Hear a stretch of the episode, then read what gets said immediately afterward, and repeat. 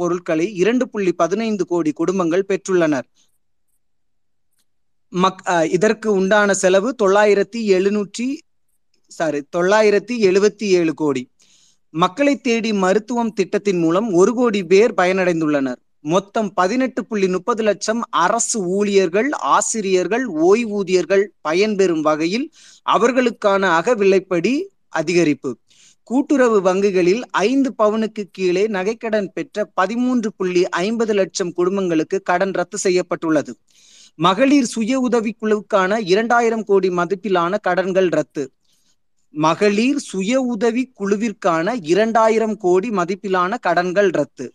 மகளிர் சுய உதவி குழுவிற்கு பதினைந்தாயிரம் கோடி கடன். மாணவர்களுக்கு காலை சிற்றுண்டி. இதுவரை ஒன்று புள்ளி ஐம்பது லட்சம் விவசாயிகளுக்கு இலவச மின் இணைப்புகள். இதுவரை ஒன்று புள்ளி ஐம்பது லட்சம் விவசாயிகளுக்கு இலவச மின் இணைப்புகள். பேராசிரியர் அன்பழகலனார் பள்ளிகள் மேம்பாட்டு திட்டம். பெருந்தலைவர் காமராசர் கல்லூரிகள் மேம்பாட்டு திட்டம். அன்னை தமிழில் அர்ச்சனை. அன்னை தமிழில் அர்ச்சனை. அனைத்து சாதியினரும் அர்ச்சகர். அனைத்து சாதியினரும் அர்ச்சகராகலாம். மாவட்டம் தோறும் புத்தக சந்தைகள் மாவட்டம் தோறும் புத்தக சந்தைகள். கோவில் நிலங்கள் மீட்பு கிட்டத்தட்ட மூன்றாயிரம் கோடி மதிப்பு. கோவில் நிலங்கள் மீட்பு சங்கிகளே இந்துக்கள் இந்துக்கள் என்று கதரும் சங்கி கூட்டங்களே தெரிந்து கொள்ளுங்கள். கோவில் நிலங்கள் மீட்பு கிட்டத்தட்ட மூவாயிரம் கோடி மதிப்பிலான கோவில் நிலங்கள் மீட்பு. கலை அறிவியல் கல்லூரிகள் பத்து புதிய கழக நிறுவனங்கள் பனிரெண்டு காவல் ஆணையம் சீரமைப்பு மற்றும் மறு அமைப்பு. இதுவரை நாற்பத்தி இரண்டாயிரம் மகளிர் சுய உதவி குழுக்கள் அமைக்கப்பட்டுள்ளன. ஆன்லைன் ரம்மி ஒழிப்பு சட்டம் ஆன்லைன் ரம்மி ஒழிப்பு சட்டம். புதுமை பெண் ஒரு லட்சம் மாணவியருக்கு மாதந்தோறும் ஆயிரம் ரூபாய். நீதிமன்றங்கள் அமைக்க நான்கு புள்ளி இருபத்தி ஏழு இருபத்தி நான்கு ஏக்கர் நிலம் ஒதுக்கீடு. பொறியியல் கல்லூரியில் ஏழு புள்ளி ஐந்து இட ஒதுக்கீட்டில் சேரும் அரசு பள்ளி கட்டணத்தை அரசே செலுத்தும். பொறியியல் கல்லூரி ஏழு புள்ளி ஐந்து இட ஒதுக்கீட்டில் சேரும் அரசு பள்ளி கட்டணத்தை அரசே செலுத்தும். நகர குடியிருப்பு வாசிகள் ஒரு லட்சம் பேருக்கு குடியிருப்புகள். ஒவ்வொரு பள்ளியிலும் நூலகம். அறிவு கெட்ட சங்கிகளே தும்பிகளே கவனித்துக் கொள்ளுங்கள். ஒவ்வொரு பள்ளியிலும் நூலகம். தமிழ்நாடு பாடநூல் கழகம் சார்பில் நூற்றி எழுபத்தி மூன்று நூல்கள் வெளியிடப்பட்டுள்ளன. Chess olympiad. விளையாட்டு துறை விளையாட்டு துறையிலும் முத்திரை பதித்த எம் திராவிட சித்த எம் திராவிட தமிழகம். செஸ் ஒலிம்பியாட் முதன் முறையாக. டபிள்யூடிஏ டென்னிஸ் தொடர் முதல் முறையாக. ஏடிபி டென்னிஸ் தொடர் ஐந்து ஆண்டுகளுக்கு பிறகு. முதலமைச்சர் கோப்பை விளையாட்டு போட்டிகள். மகளிர் கால்பந்து தொடர் பதினைந்து ஆண்டுகளுக்கு பிறகு. விளையாட்டுத் துறையில் மட்டுமல்ல தமிழர்களுக்கும் தமிழுக்கும் பெருமை சேர்த்தது எம் திராவிட கட்சி. தகைசால் தமிழர் விருது பாரதி நினைவு நூற்றி இருபதாவது ஆண்டு வஉசி இது நூத்தி ஐம்பதாவது ஆண்டு விழா. அனைத்து போட்டித் தேர்வுகளிலும் தமிழ் மொழி பாடத்தால் கட்டாயம். அனைத்து போட்டித் தேர்வுகளிலும் தமிழ் மொழி பாடத்தால் கட்டாயம். தமிழ்தாய் வாழ்த்து மாநில பாடலாக அறிவிப்பு. தமிழ்தாய் வாழ்த்து மாநில பாடலாக அறிவிப்பு. அயலக தமிழர் நாள் சனவரி பனிரெண்டு புலம்பெயர் நலவாரியம். தமிழ் கற்க தமிழ் இணைய கல்விக் கழகம் சார்பில் ஏற்பாடு. இலங்கை தமிழர்களுக்கு சீமான் மற்றும் அவர் அவருடைய தும்பிகளுக்கு இலங்கை தமிழர்களுக்கு இருநூற்றி முப்பத்தி ஒரு கோடி ஒதுக்கீட்டில் வீடுகள். இன்னுமாவது இலங்கை தமிழர்கள் நிம்மதியாக வாழட்டும். உங்களுடைய அரசியல் இலங்கை அரசியலை நிறுத்துங்கள். கீழடியில் பண்பாட்டு சின் பண்பாட்டு சின்னம். கீழடியில் பண்பாட்டு சின்னம். நெல்லையில் பொருணை அருங்காட்சியகம். தமிழர் தொன்மையை தேட கீழடி சிவகலை கங்கை கொண்ட சோழப்புரம் மயிலாடும் பாறை வம்பக்கோட்டை துளுக்கார்பட்டி பெரும்பாலை ஆகிய இடங்களில் ஆய்வுகள். உக்ரைன் போரால் பாதிக்கப்பட்ட மருத்துவ மாணவர்கள் மீட்பு. சமூக நீதியின் காவலரன். கண்டிப்பாக திராவிட கட்சி நம்மளுடைய திராவிட முன்னேற்ற கழகம் எப்பொழுதும் சமூக நீதியின் பார்வையிலே உள்ளது. காவலாகவும் அரணாகவும் உள்ளது. ஒன்றிய அரசு பணியிடங்களில் இதர பிற்படுத்தப்பட்டவர்களுக்கு இருபத்தி ஏழு சதவிகித இடஒதுக்கீடு பெற்று தந்தது. அயோத்திதாச பண்டிதருக்கு சென்னையில் மணிமண்டபம். இடஒதுக்கீடு போராட்டத்தில் உயிர் நீத்தவருக்கு விழிப்புற விழுப்புரத்தில் மணிமண்டபம். அரசு ஊழியராக இருக்கும் மகளிருக்கு மகப்பேறு விடுப்பு ஒன்பது மாதத்திலிருந்து பன்னிரண்டு மாதமாக உயர்வு. சனாதானத்திற்கு இதெல்லாம் தெரியாது. தமிழ்நாடு மாநில வர் மகளிர் வரைவு கொள்கை. திருக்கோவிலில் பெண் ஓதுவார். திருக்கோவிலில் பெண் ஓதுவார். பெண் தீட்டு என்று புறக்கணித்த கூட்டத்திற்கு சவுக்கடி. நாற்பது வயதுக்கு மேற்பட்ட திருநங்கையருக்கு மாதாந்திர ஓய்வூதியம். கனவிலும் நினைத்து பார்க்கா உங்கள் சங்கிகளின் வாழ்வில் கனவிலும் நினைத்து பார்க்காத மிகச்சிறந்த திட்டம். நாற்பது வயதுக்கு மேற்பட்ட திருநங்கையருக்கு மாதாந்திர ஓய்வூதியம். திருநங்கையர் தொழில் தொடங்க மானியம். கிராமப்புற சிறுபான்மையின மாணவர் கல்வி உதவித்தொகை. டிசம்பர் மூன்று உரிமை தினம். ரமலான் மாதத்தில் நோன்பு கஞ்சி தயாரிக்க ஆறாயிரம் மெட்ரிக் டன் அரிசி. அமைப்பு சாரா தொழிலாளர்களின் குழந்தைகளுக்கு ஆயிரம் ரூபாய் கல்வி உதவித்தொகை. கடை மற்றும் நிறுவனங்களில் பணிபுரியும் பணியாளர்களுக்கு இருக்கை வசதி ஏற்படுத்தி தர சட்டத்தில் திருத்தம். இங்கே பலருக்கு சாதியின் பெயரால் இருக்கை கூட அமைச்சர்களும் சரி மத்திய அமைச்சர்களும் சரி இருக்கைகள் கூட கிடைப்பதில்லை. கடை மற்றும் நிறுவனங்களில் பணிபுரியும் பணியாளர்களுக்கு இருக்கை வசதி ஏற்படுத்தி தர சட்டத்தில் திருத்தம். மாற்றுத்திறனாளிகள் இரண்டு புள்ளி பனிரெண்டு லட்சம் பேர் ப பயனடையும் வகையில் பராமரிப்பு உதவித்தொகை ரூபாய் இரண்டாயிரமாக உயர்வு. ஆனால் இங்கே அவர்களுக்கும் ஜிஎஸ்டி ஒன்றியத்தால். மாற்று திற திறனாளிகள் இரண்டு புள்ளி பனிரெண்டு லட்சம் பேர் பயனடையும் வகையில் பராமரிப்பு உதவித்தொகை ரூபாய் இரண்டாயிரமாக உயர்வு. மன வளர்ச்சி குன்றிய மற்றும் புற உலக சிந்தனையற்ற குழந்தைகளின் பெற்றோர்களுக்கு தொழில் தொடங்க உதவி செய்ய குறைந்தபட்ச கல்வி தகுதியினை எட்டாம் வகுப்பு தேர்ச்சியாக குறைத்தும் வயது உச்ச வரம்பு நாற்பத்தி ஐந்திலிருந்து வயதாக உயர்த்தியும் ஆணையிடப்பட்டுள்ளது. மாற்றுத்திறனாளிகள் கட்டணமில்லா பயணம் செய்வதற்கு துணையாளர் ஒருவருக்கு கட்டணமின்றி நகர பேருந்துகளில் பயணம் செய்ய உத்தரவிடப்பட்டுள்ளது. வீடு வழங்கும் திட்டத்தில் வறுமை கோட்டிற்கு கீழ் உள்ள மாற்றுத்திறனாளிகளுக்கு விதிமுறைகளுக்கு உட்பட்டு சதவிகிதம் வீடுகள் வழங்க ஆணை. சிறப்பு பள்ளிகள் மற்றும் ஆரம்ப நிலை பயிற்சி மையங்களில் பணியாற்றும் ஆயிரத்தி இருநூற்றி தொண்ணூத்தி நான்கு சிறப்பாசிரியர்கள் மற்றும் தசை பயிற்சியாளர்களுக்கு மதிப்பூதியம் ரூபாய் பதினான்காயிரத்தில் இருந்து பதினெட்டாயிரமாக உயர்வு. சாலை ஓரங்களில் வியாபாரம் செய்வதற்காக தள்ளுவண்டி கடை நடத்தும் சான்றிதழ்கள் முன்னுரிமையில் வழங்கிட ஆணை. குழந் குழந்தைகள் மைய அங்கன்வாடி பணியாளர்கள் ஓய்வு பெறும் வயது அறுபதாக உயர்வு. அரசு பணிபுரியும் மகளிருக்கு விடுதிகள். மீன்பிடி குறைந்த காலத்தில் ஆறாயிரம் உதவித்தொகை ஒன்று புள்ளி ஜீரோ இரண்டு லட்சம் பேர் பயன். மீனவ பெண்களுக்கு மானியம் நூற்றி எழுபத்தெட்டு லட்சம் பேர் பயன். கடல்சார் கல்வி பயில மீனவ இளைஞர்களுக்கு கல்வி உதவித்தொகை. இலங்கை அரசால் சிறைபிடிக்கப்பட்ட படகு படகு உரிமையாளர்களுக்கு இழப்பீடு.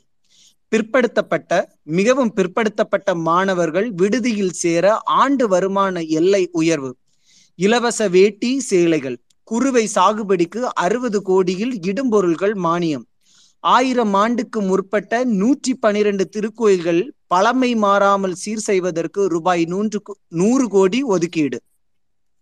திருக்குளங்களை சீர் செய்யும் முயற்சிகள் கிராமப்புற கோயில்கள் ஆயிரத்தி இருநூற்றி ஐம்பது ஆதி திராவிடர் மற்றும் பழங்குடியினர் வாழும் பகுதியில் உள்ள ஆயிரத்தி இருநூற்றி ஐம்பது திருக்கோவில்களின் திருப்பணிக்கு ஐம்பது கோடி ரூபாய் நிதி. கோவில் நில உரிமை. ஆவணங்கள் கணினியில் பதிவு.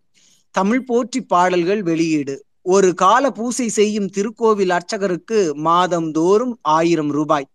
கோவில்களில் குடல் முழுக்கு நூறுக்கும் மேற்பட்ட கோவில்களில். நூற்றுக்கும் மேற்பட்ட கோவில்களில் குடமுழுக்கு. தலைமுடி திருத்தம் பணியாளர்களுக்கு ஐயாயிரம் ரூபாய் அனைத்திலும் வளர்ச்சி. முதலில் முதலில் முதலீட்டாளர்களின் முதல் முகவரி தமிழ்நாடு இதுவரை இருநூற்றி ஏழு ஒப்பந்தங்கள் கையெழுத்து. ஏற்றுமதியில் ஏற்றம் முன்னணியில் தமிழ்நாடு. தமிழ்நாடு நிதிநுட்ப கொள்கை தமிழ்நாடு ஏற்றுமதி மேம்பாட்டு கொள்கை. ஒற்றை சா சாளர இணையம் டூ பாயிண்ட் ஓ தமிழ்நாடு உயர் அறிவியல் மேம்பாட்டுக் கொள்கை தமிழ்நாடு ஆராய்ச்சி மற்றும் மேம்பாட்டுக் கொள்கை தமிழ்நாடு காலனி மற்றும் தோல் பொருட்கள் கொள்கை தமிழ்நாடு விண்வெளி பாதுகாப்பு தொழில் கொள்கை எரிபொருட்களில் எத்தனால் சேர்த்தல் பசுமை ஹைட்ரஜன் மின் வாகனங்களுக்கான கொள்கைகள். சென்னை கோவை தூத்துக்குடி அமீகர அமீரகத்தில் முதலில் முதலீட்டாளர் மாநாடு. சென்னையில் ஏற்றுமதியாளர் மாநாடு. மின் கட்டமைப்பை மேம்படுத்துவதற்காக இருபத்தி மூன்றாயிரத்து எழுநூற்றி எண்பது புதிய மின் விநியோக மின்மாற்றிகள். அகில இந்திய அளவில் காற்றாலை மின் உற்பத்தியில் முதலிடம். இந்திய அளவில் சூரிய ஒளிமின் உற்பத்தியில். கவனித்துக் கொள்ளுங்கள் இந்திய அளவில் சூரிய ஒளிமின் உற்பத்தியில் நான்காவது இடம். மரபு சாரா எரிசக்தியின் மூலம் தமிழ்நாட்டில் மொத்த மின் நுகர்வில் எழுபத்தி நான்கு சதவிகிதம் பங்களிப்பு செய்து இந்திய அளவில் சாதனை. இந்தியாவில் முதன் முதலாக கடன் உத்தரவாத திட்டம். இந்தியாவில் முதன் முதலாக கடன் உத்தரவாத திட்டம். சிறு குறு நிறுவனங்களுக்கு முன்னூற்றி அறுபது கோடி முதல் மூலதன மானியம். தனிநூல் துறைக்கு தனியாக ஆணையரகம். இதுவரை இல்லாத சேவை வரி வசூல் அதிகமானது. பத்திரப்பதிவு துறையில் வரலாற்றில் இதுவரை இல்லாத அளவுக்கு வருவாய் ஈட்டப்பட்டுள்ளது. பத்திரப்பதிவு அலுவலகத்தில் கட்டுப்பாட்டு அறை. மின்சார பேருந்துகள் ஐநூறு வாங்குதல். சென்னை துறைமுகம் மதுரை வாயில் உயர்மட்ட பாலம் பணிகள் தொடக்கம். கலைஞர் நகர்ப்புற மேம்பாட்டு திட்டம் ஆயிரம் கோடி மதிப்பீட்டில். சென்னையில் கலைஞர் நினைவகம் சென்னை அண்ணா நூலகம் மறுசீரமைப்பு மதுரையில் கலைஞர் பெயரால் நூலகம். இப்படி ரெண்டாயிரத்தி பத்து திட்டங்களை பட்டியல் போட முடியும். சங்கிகள் தும்பிகள் மற்றும் அடிமை அதிமுக பழனி அதிமுகவினருக்கு மயக்கம் வந்துவிடும். இவை காலில் ஊர்தல் தவிர வேறு அறியாத பழனிசாமிகளுக்கு புரியாது. நக்கியே வாழும் தம்பிகளுக்கும் புரியாது. அண்டியே பிழைப்பு நடத்தும் ஒட்டுண்ணிகளான பாஜவிற்கு பாஜகவிற்கும் தெரியாது. ஆனா அட்டவணை போட்டாச்சு. எனக்கு தெரிஞ்ச இந்த இத்தனை நலத்திட்டங்கள் பண்ணி இருக்கிறாங்க அப்படிங்கறது போட்டாச்சு. இத வச்சு ஒரு சின்ன கவிதை அண்ணா. ஓகேங்களா? சொல்லுங்க சொல்லுங்க ஓகே. ஈராண்டு ஆட்சியை பப்பி குட்டி உனக்கு நீ கேட்டு கேட்டுக்கிட்டே இருப்பா எல்லாம். ஓகே அண்ணா. ஈராண்டு ஆட்சியை செம்மனதோடு சிந்தித்தால் நன்மை மிகுதி. ஈராண்டு ஆட்சியை செம்மனதோடு சிந்தித்தால் நன்மை மிகுதி இன்மை குறைவு என்பது புலப்படும். முதலமைச்சரின் உழைப்பு உடலாற்றலை மீறியது. வெள்ளம் போல் பள்ளம் நோக்கியே பாய்கிறது. வெள்ளம் போல் பள்ளம் நோக்கியே பாய்கிறது. அருகி கிடக்கும் நிதியங்களும் இறுகி கிடக்கும் இதயங்களும் அருகி கிடக்கும் நிதியங்களும் இறுகி கிடக்கும் இதயங்களும் சிறிது மேம்பட்டால் சிகரம் தொடலாம் தொடுவீர். இப்போ இப்போ வந்து கம்பாரிசன் தமிழ்நாட்டுக்கும் மற்ற மாநிலங்களுக்கும் இருக்கிற ஒரு கம்பாரிசனை வந்து என்ன சொல்றோம் அப்படின்னா அதை வந்து அடுத்த இதுல சொல்லிடுவேன் இந்தியா என்கிற ஒரு நாடு ஏன் தமிழ்நாடை பத்து கத்துக்கணும்? இந்தியா அப்படிங்கிற ஒரு ஒன்றியம் இந்திய ஒன்றியம் தமிழ்நாட்டிடம் இருந்து கத்துக்க கற்றுக்க வேண்டிய விஷயம் என்ன அப்படின்னா இந்தியால இருக்கிற அவ்வளவு வளமை வச்சுக்கிட்டு நான் கம்பேர் பண்றேன்னா தண்ணீரை விலை கொடுத்து வாங்கிய குவைத் முன்னேறி விட்டது தண்ணீரில் மிதக்கும் வெனிஸ் முன்னேறி விட்டது வெறும் ஆடுகளை வைத்துக் கொண்டிருக்கும் டென்மார்க் முன்னேறிவிட்டது. வெறும் காடுகளை வைத்துக் கொண்டிருக்கும் பிலிப்பைன்ஸ் முன்னேறிவிட்டது.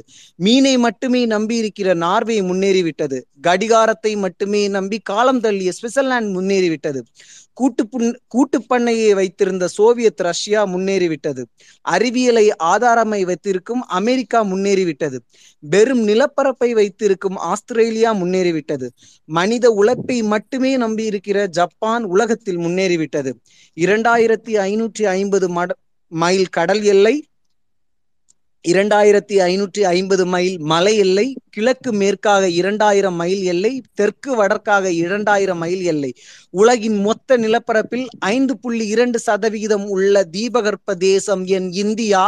இருநூற்றி முப்பத்தெட்டு வருடத்திற்கு தேவையான நிலக்கரி நூற்றி முப்பத்தெட்டு வருடத்திற்கு தேவையான இரும்பு வற்றாமல் ஓடிக்கொண்டிருக்கும் சிந்து கங்கை பிரம்மபுத்திரா கோதாவரி என்னும் ஜீவநதிகள் கண்டிப்பாக சரஸ்வதியை நான் ஏற்க மாட்டேன். உழைப்பதற்கு நூற்றி முப்பது கோடி மக்கள் உள்ள என் நாடு ஏன் முன்னேறவில்லை? உழைப்பவனை தாழ்ந்த ஜாதி என்று ஒதுக்கி வைத்திருக்கும் கேவலமான கலாச்சாரமே காரணம் இன்றி வேறென்ன? ஆம் இந்தியாவில் இன்றும் சனாதானம் கற்பிக்கப்பட்டு இருக்கிறது தமிழகத்தில் வேறறுத்து கொண்டிருக்கிறோம். திராவிடத்தின் சித்தாந்தத்தின் வாயிலாக வேறறுத்து கொண்டிருக்கிறோம். இன்னும் இன்னும் இன்னும் இன்னும் நாங்கள் வேறறுத்து கொண்டே இருப்போம். அதனாலே நாங்கள் சனாதனத்தின் சிம்ம சொப்பனமாக இருந்து கொண்டிருக்கிறோம்.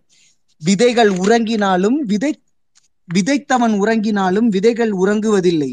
திராவிட திராவிடத்தின் சித்தாந்த விதைகள் இன்றும் விதைத்து கொண்டுதான் இருக்கிறது. விதைகளை விருட்சமாகி விண்ணை பித்து கொண்டு வளர்ந்து கொண்டு இருக்கிறது தமிழர்களை வான்பார் வான் பார்க்க செய்த பேனா கடலையே மை செய்யு தீராத பேனா கடற்கரை மணலிலும் பெருஞ்சொற்களை எழுதிய பேனா ஒன்றிய அமைச்சகத்தின் ஒப்புதல் பெற்ற பேனா முதல்வரின் திறமைக்கும் பொறுமைக்கும் பொறுப்பிற்கும் சாட்சி சொல்லும் பேனா சுயமரியாதை சொல்லி சுவாசம் தந்த பேனா நான் தலை நிமிர்ந்து நடக்க கற்றுத்தந்த தலை சிறந்த பேனா.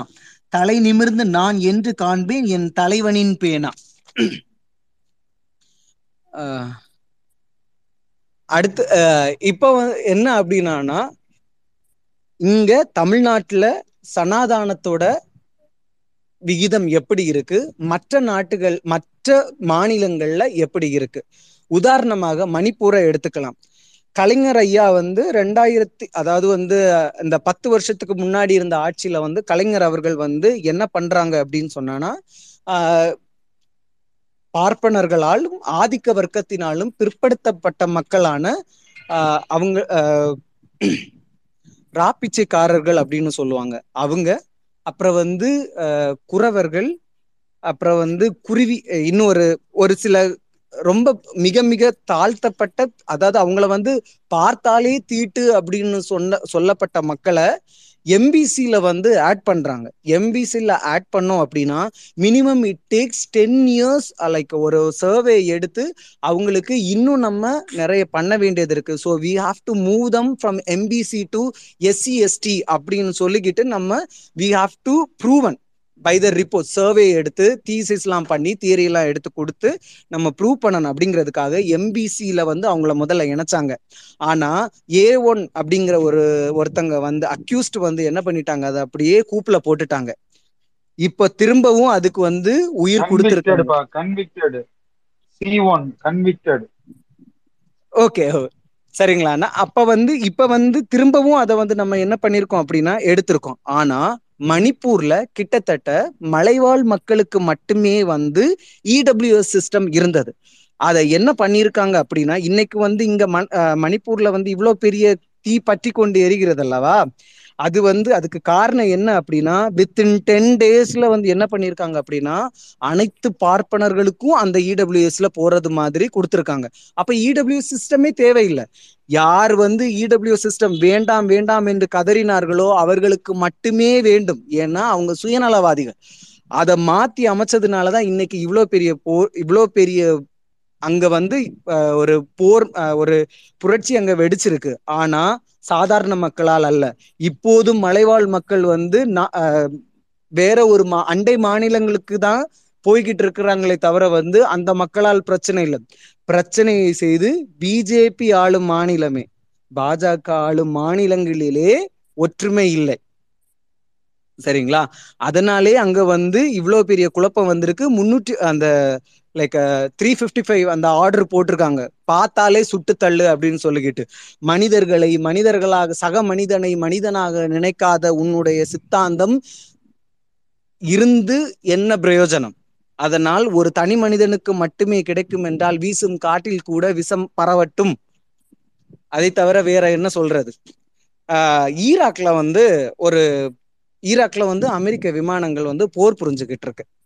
அப்ப வந்து ஒரு குழந்தையோட பதிவு. இது நான் எதுக்கு சொல்றேன் அப்படின்னா கடைசியில உங்களுக்கு இதை நீங்க கார்லேட் பண்ணிக்கோங்க. அமெரிக்க போர் விமானங்கள் ஈராக் நாட்டின் மீது தாக்குதல் நடத்திய போது இரண்டு வயது பிஞ்சு குழந்தை பாதிமுகம் கருகி நின்றதாம். ஒரு கண்ணமில்லாத குழந்தையின் பதிவு. அன்பிற்கினி அதிபர் அவர்களே நலமாக இருக்கிறீர்களா? நாங்கள் இங்கு நலமாக இல்லை. அரபியில் சொன்னால் என்னுடைய அம்மா எங்கள் யூப்ரட்டிஸ் டைக்ரட்டிஸ் நதிகள் இரண்டும் வீசி அடித்த அலைகளிலே தான் முதல் நாகரிகம் முளைக்கட்டியதாம். உங்கள் ஊரில் நதிகளே இல்லையா அதிபர் அவர்களே? உங்கள் குட்டி நாய்க்கு கடிக்க கொடுக்க எங்கள் குருத்தெலும்புகள் தானா கிடைத்தது. உங்கள் குட்டி நாய்க்கு கடிக்க கொடுக்க எங்கள் குருத்தெலும்புகள் தானா கிடைத்தது.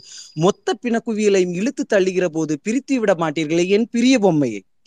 பாலைவனத்தை நாளைக்கு தோண்டினால் தண்ணீர் நிறம் சிவப்பாக இருக்குமோ? பாலைவனத்தை நாளைக்கு தோண்டினால் தண்ணீரின் நிறம் சிவப்பாக இருக்குமோ? ஏன் இந்த விஷவெறி? ஏசுவா அல்லாவா? அது அல்ல இங்கு கேள்வி. டாலரா தினாரா? அதுதானே இங்கு கேள்வி. இந்திய புறாக்கள் வாங்கி வளர்க்க ஏழு தினார்கள் சேர்த்திருந்தேன். இந்திய புறாக்கள் வாங்கி வளர்க்க ஏழு தினார்கள் சேர்த்திருந்தேன். அனுப்பட்டுமா அதிபர் அவர்களை? உங்கள் வீட்டு விலாசம் இட்டு ஒரே ஒரு பிஞ்சு நிபந்தனை.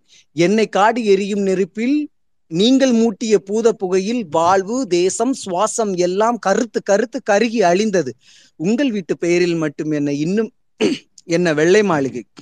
வீடோ பெயரோ மாற்றுவீர்களா தெரியாது. நான் இறந்து போயினும் வந்து சேரும் என் ஏழு தினார் இது உண்மை.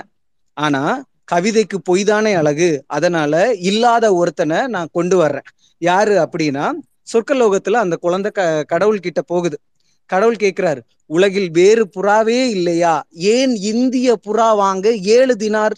என்று கேட்டதற்கு புத்தரின் கைகளிலே தானியம் தின்று வர்தமானரின் கைகளிலே தண்ணீர் குடித்து வள்ளுவர் வள்ளலால் வள்ளலாளரிடம் வார்த்தை பழகி காந்தியின் பள்ளியில் அகிம்சை படித்து நேருவின் தோளில் நியாயம் பயின்று அழகிருந்தும் கொத்த தெரியாத அகிம்சை புறா அது இந்திய புறா என்கிற காரணத்தினால் கடவுளோ ஊமையாகிவிட்டார் காமமரியா வயதில் பூப்படையா தேகத்தை வன்புணர்வு செய்த கூட்டம் தகுதி என்னும் பெயரில் பல அனிதாக்களை கொண்டு கொண்டு கொண்டிருக்கும் கூட்டம் பெண் மட்டுமல்ல மனிதர்களை வாழ தகுதியற்ற நாடா இந்தியாவை மாற்றிய உண்மையை இக்குழந்தைக்கு எப்படி புரிய வைப்பேன்?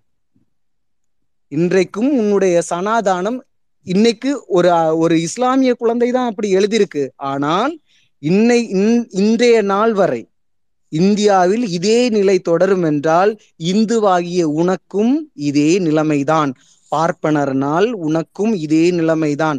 இந்தியாவில் இந்துக்க முஸ்லிம்களும் கிறிஸ்தவர்களும் மற்ற மதத்தினரும் இருக்கும்போதுதான் இந்தியா இந்துவாக இருக்கும். இல்லை என்றால் இந்துத்துவா அகண்ட பாரதம் என்பதன் விளக்கமே அதுதான்.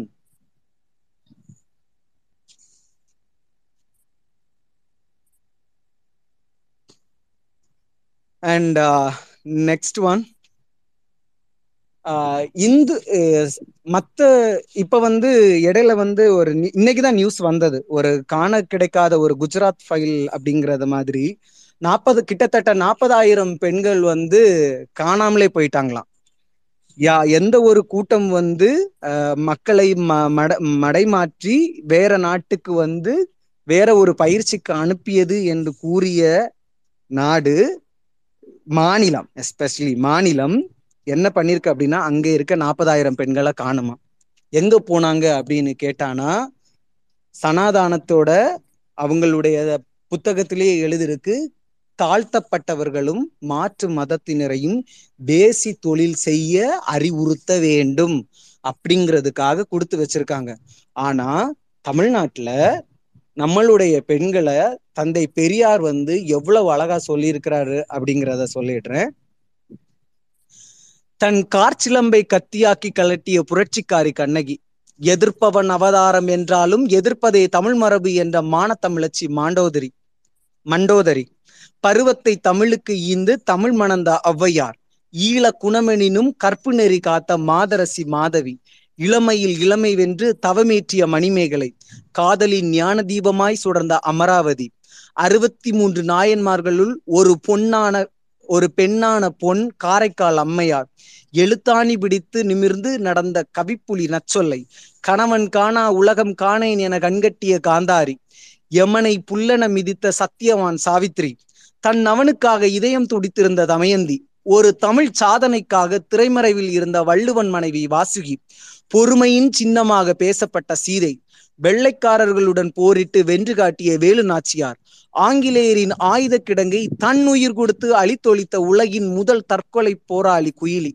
பிரித்தா பிரித்தானிய பீரங்கியை தன் வாளால் வீழ்த்திய வீராங்கனை ஜான்சி ராணி. திலகமிழந்த விதவை எனினும் இரத்த திலகமிட்டு நாடு காத்த ராணி மங்கம்மாள்.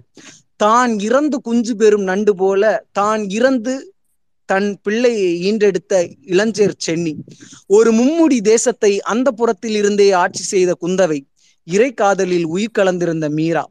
ஒரு தூய வெள்ளை சூரியனாய் உலா வந்த அன்னை தெரசா. கவிகூவி தென்றலில் கலந்திருந்த சரோஜினி நாயுடு. மூத்திர குழாய் ஏந்திய தந்தை பெரியாருக்கு இரத்த குழாயாய் இருந்த மணியம்மை. சங்கிகளே கவனித்துக் கொள்ளுங்கள். மூத்திர குழாய் ஏந்திய தந்தை பெரியாருக்கு இரத்த குழாயாய் இருந்த மணியம்மை. கம்பீரத்தின் அடையாளமாய் வாழ்ந்த இந்திரா காந்தி தமிழ் கவிஞனை உலகிற்கு தந்த பாரதி மனைவி செல்லம்மாள். உலகின் ஒட்டுமொத்த பார்வையை இந்தியாவின் மீது திருப்பி காட்டிய பி. டி. உஷா.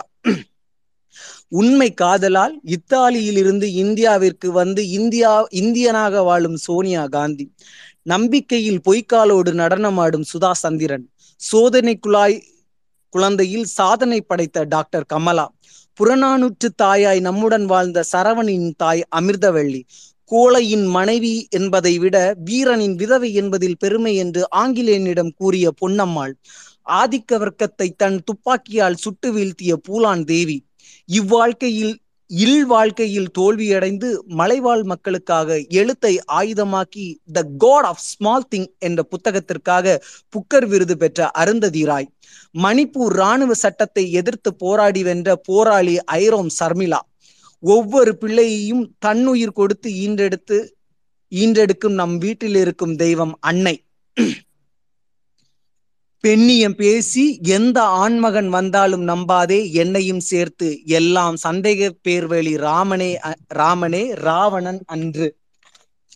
இது எதுக்காக நான் சொல்லிடுறேன் அப்படின்னா தந்தை பெரியார் வந்து பெண் விடுதலை அப்படிங்கிறதுக்காக எவ்வளோ ஒரு போ எவ்வளோ ஒரு தன்னுடைய தன்னுடைய வாய்ஸ் ரைஸ் பண்ணாங்க அப்படிங்கிறது நம்ம சித்தாந்தத்துல இருக்க எல்லாருக்குமே தெரியும். சனாதானத்தின் பார்வையில் பெண் எப்படி இருக்கிறாள்? திராவிடத்தின் பார்வையில் பெண் எப்படி இருக்கிறாள்?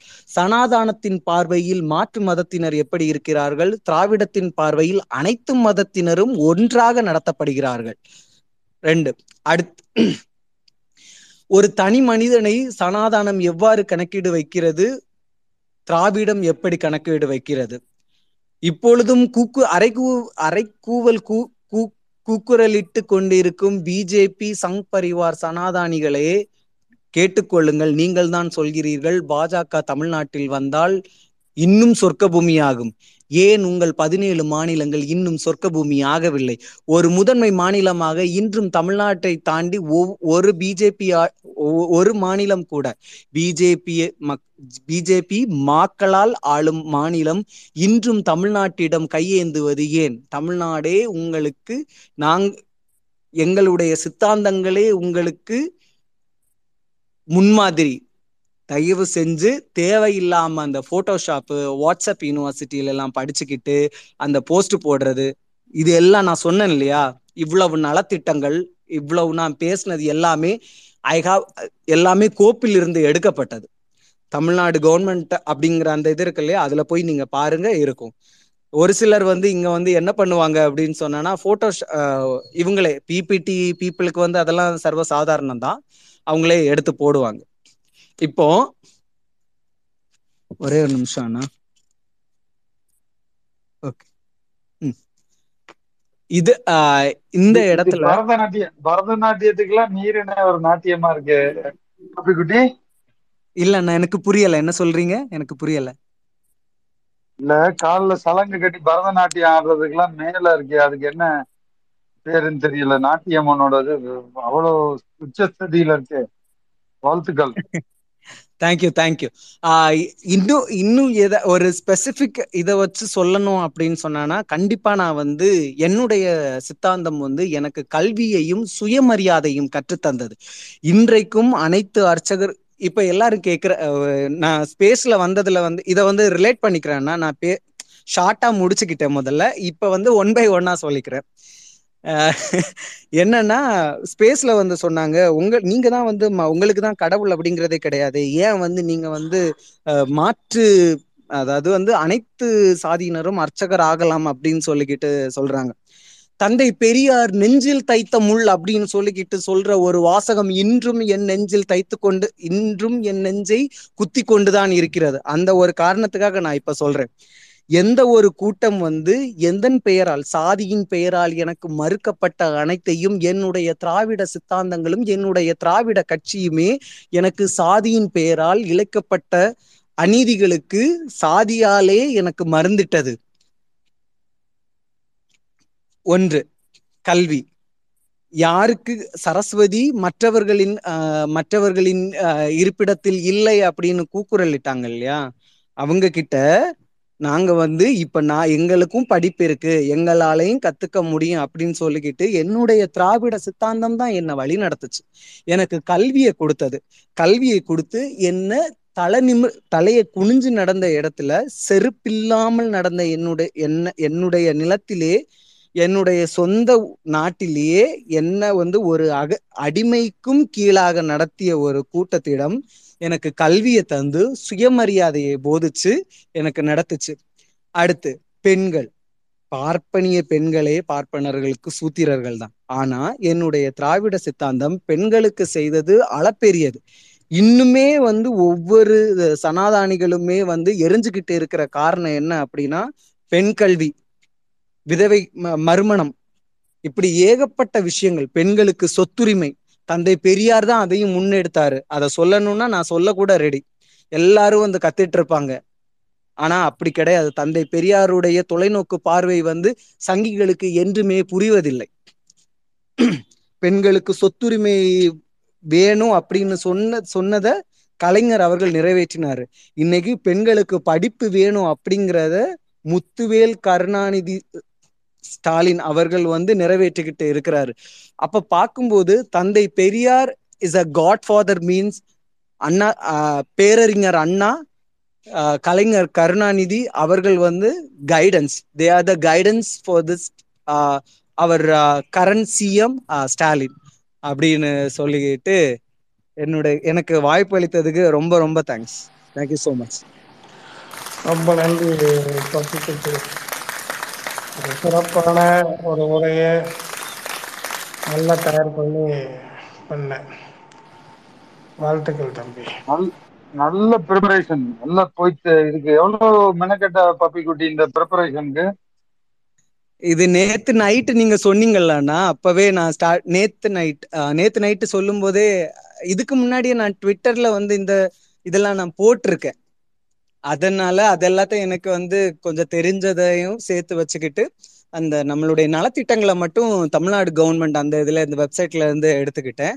Maybe it was a old one அதனாலதான் கவுண்ட் மிஸ் ஆயிருக்கு. இதுல ஒன்னே ஒண்ணு மறந்துட்டேன். ஆவின் பாலுக்கு வந்து மூன்று ரூபாய் குறைச்சிருக்காங்க. ஆல்ரெடி நான் இதை வந்து கேட்டதுனாலதான் அதை நான் மிஸ் பண்ணேன்.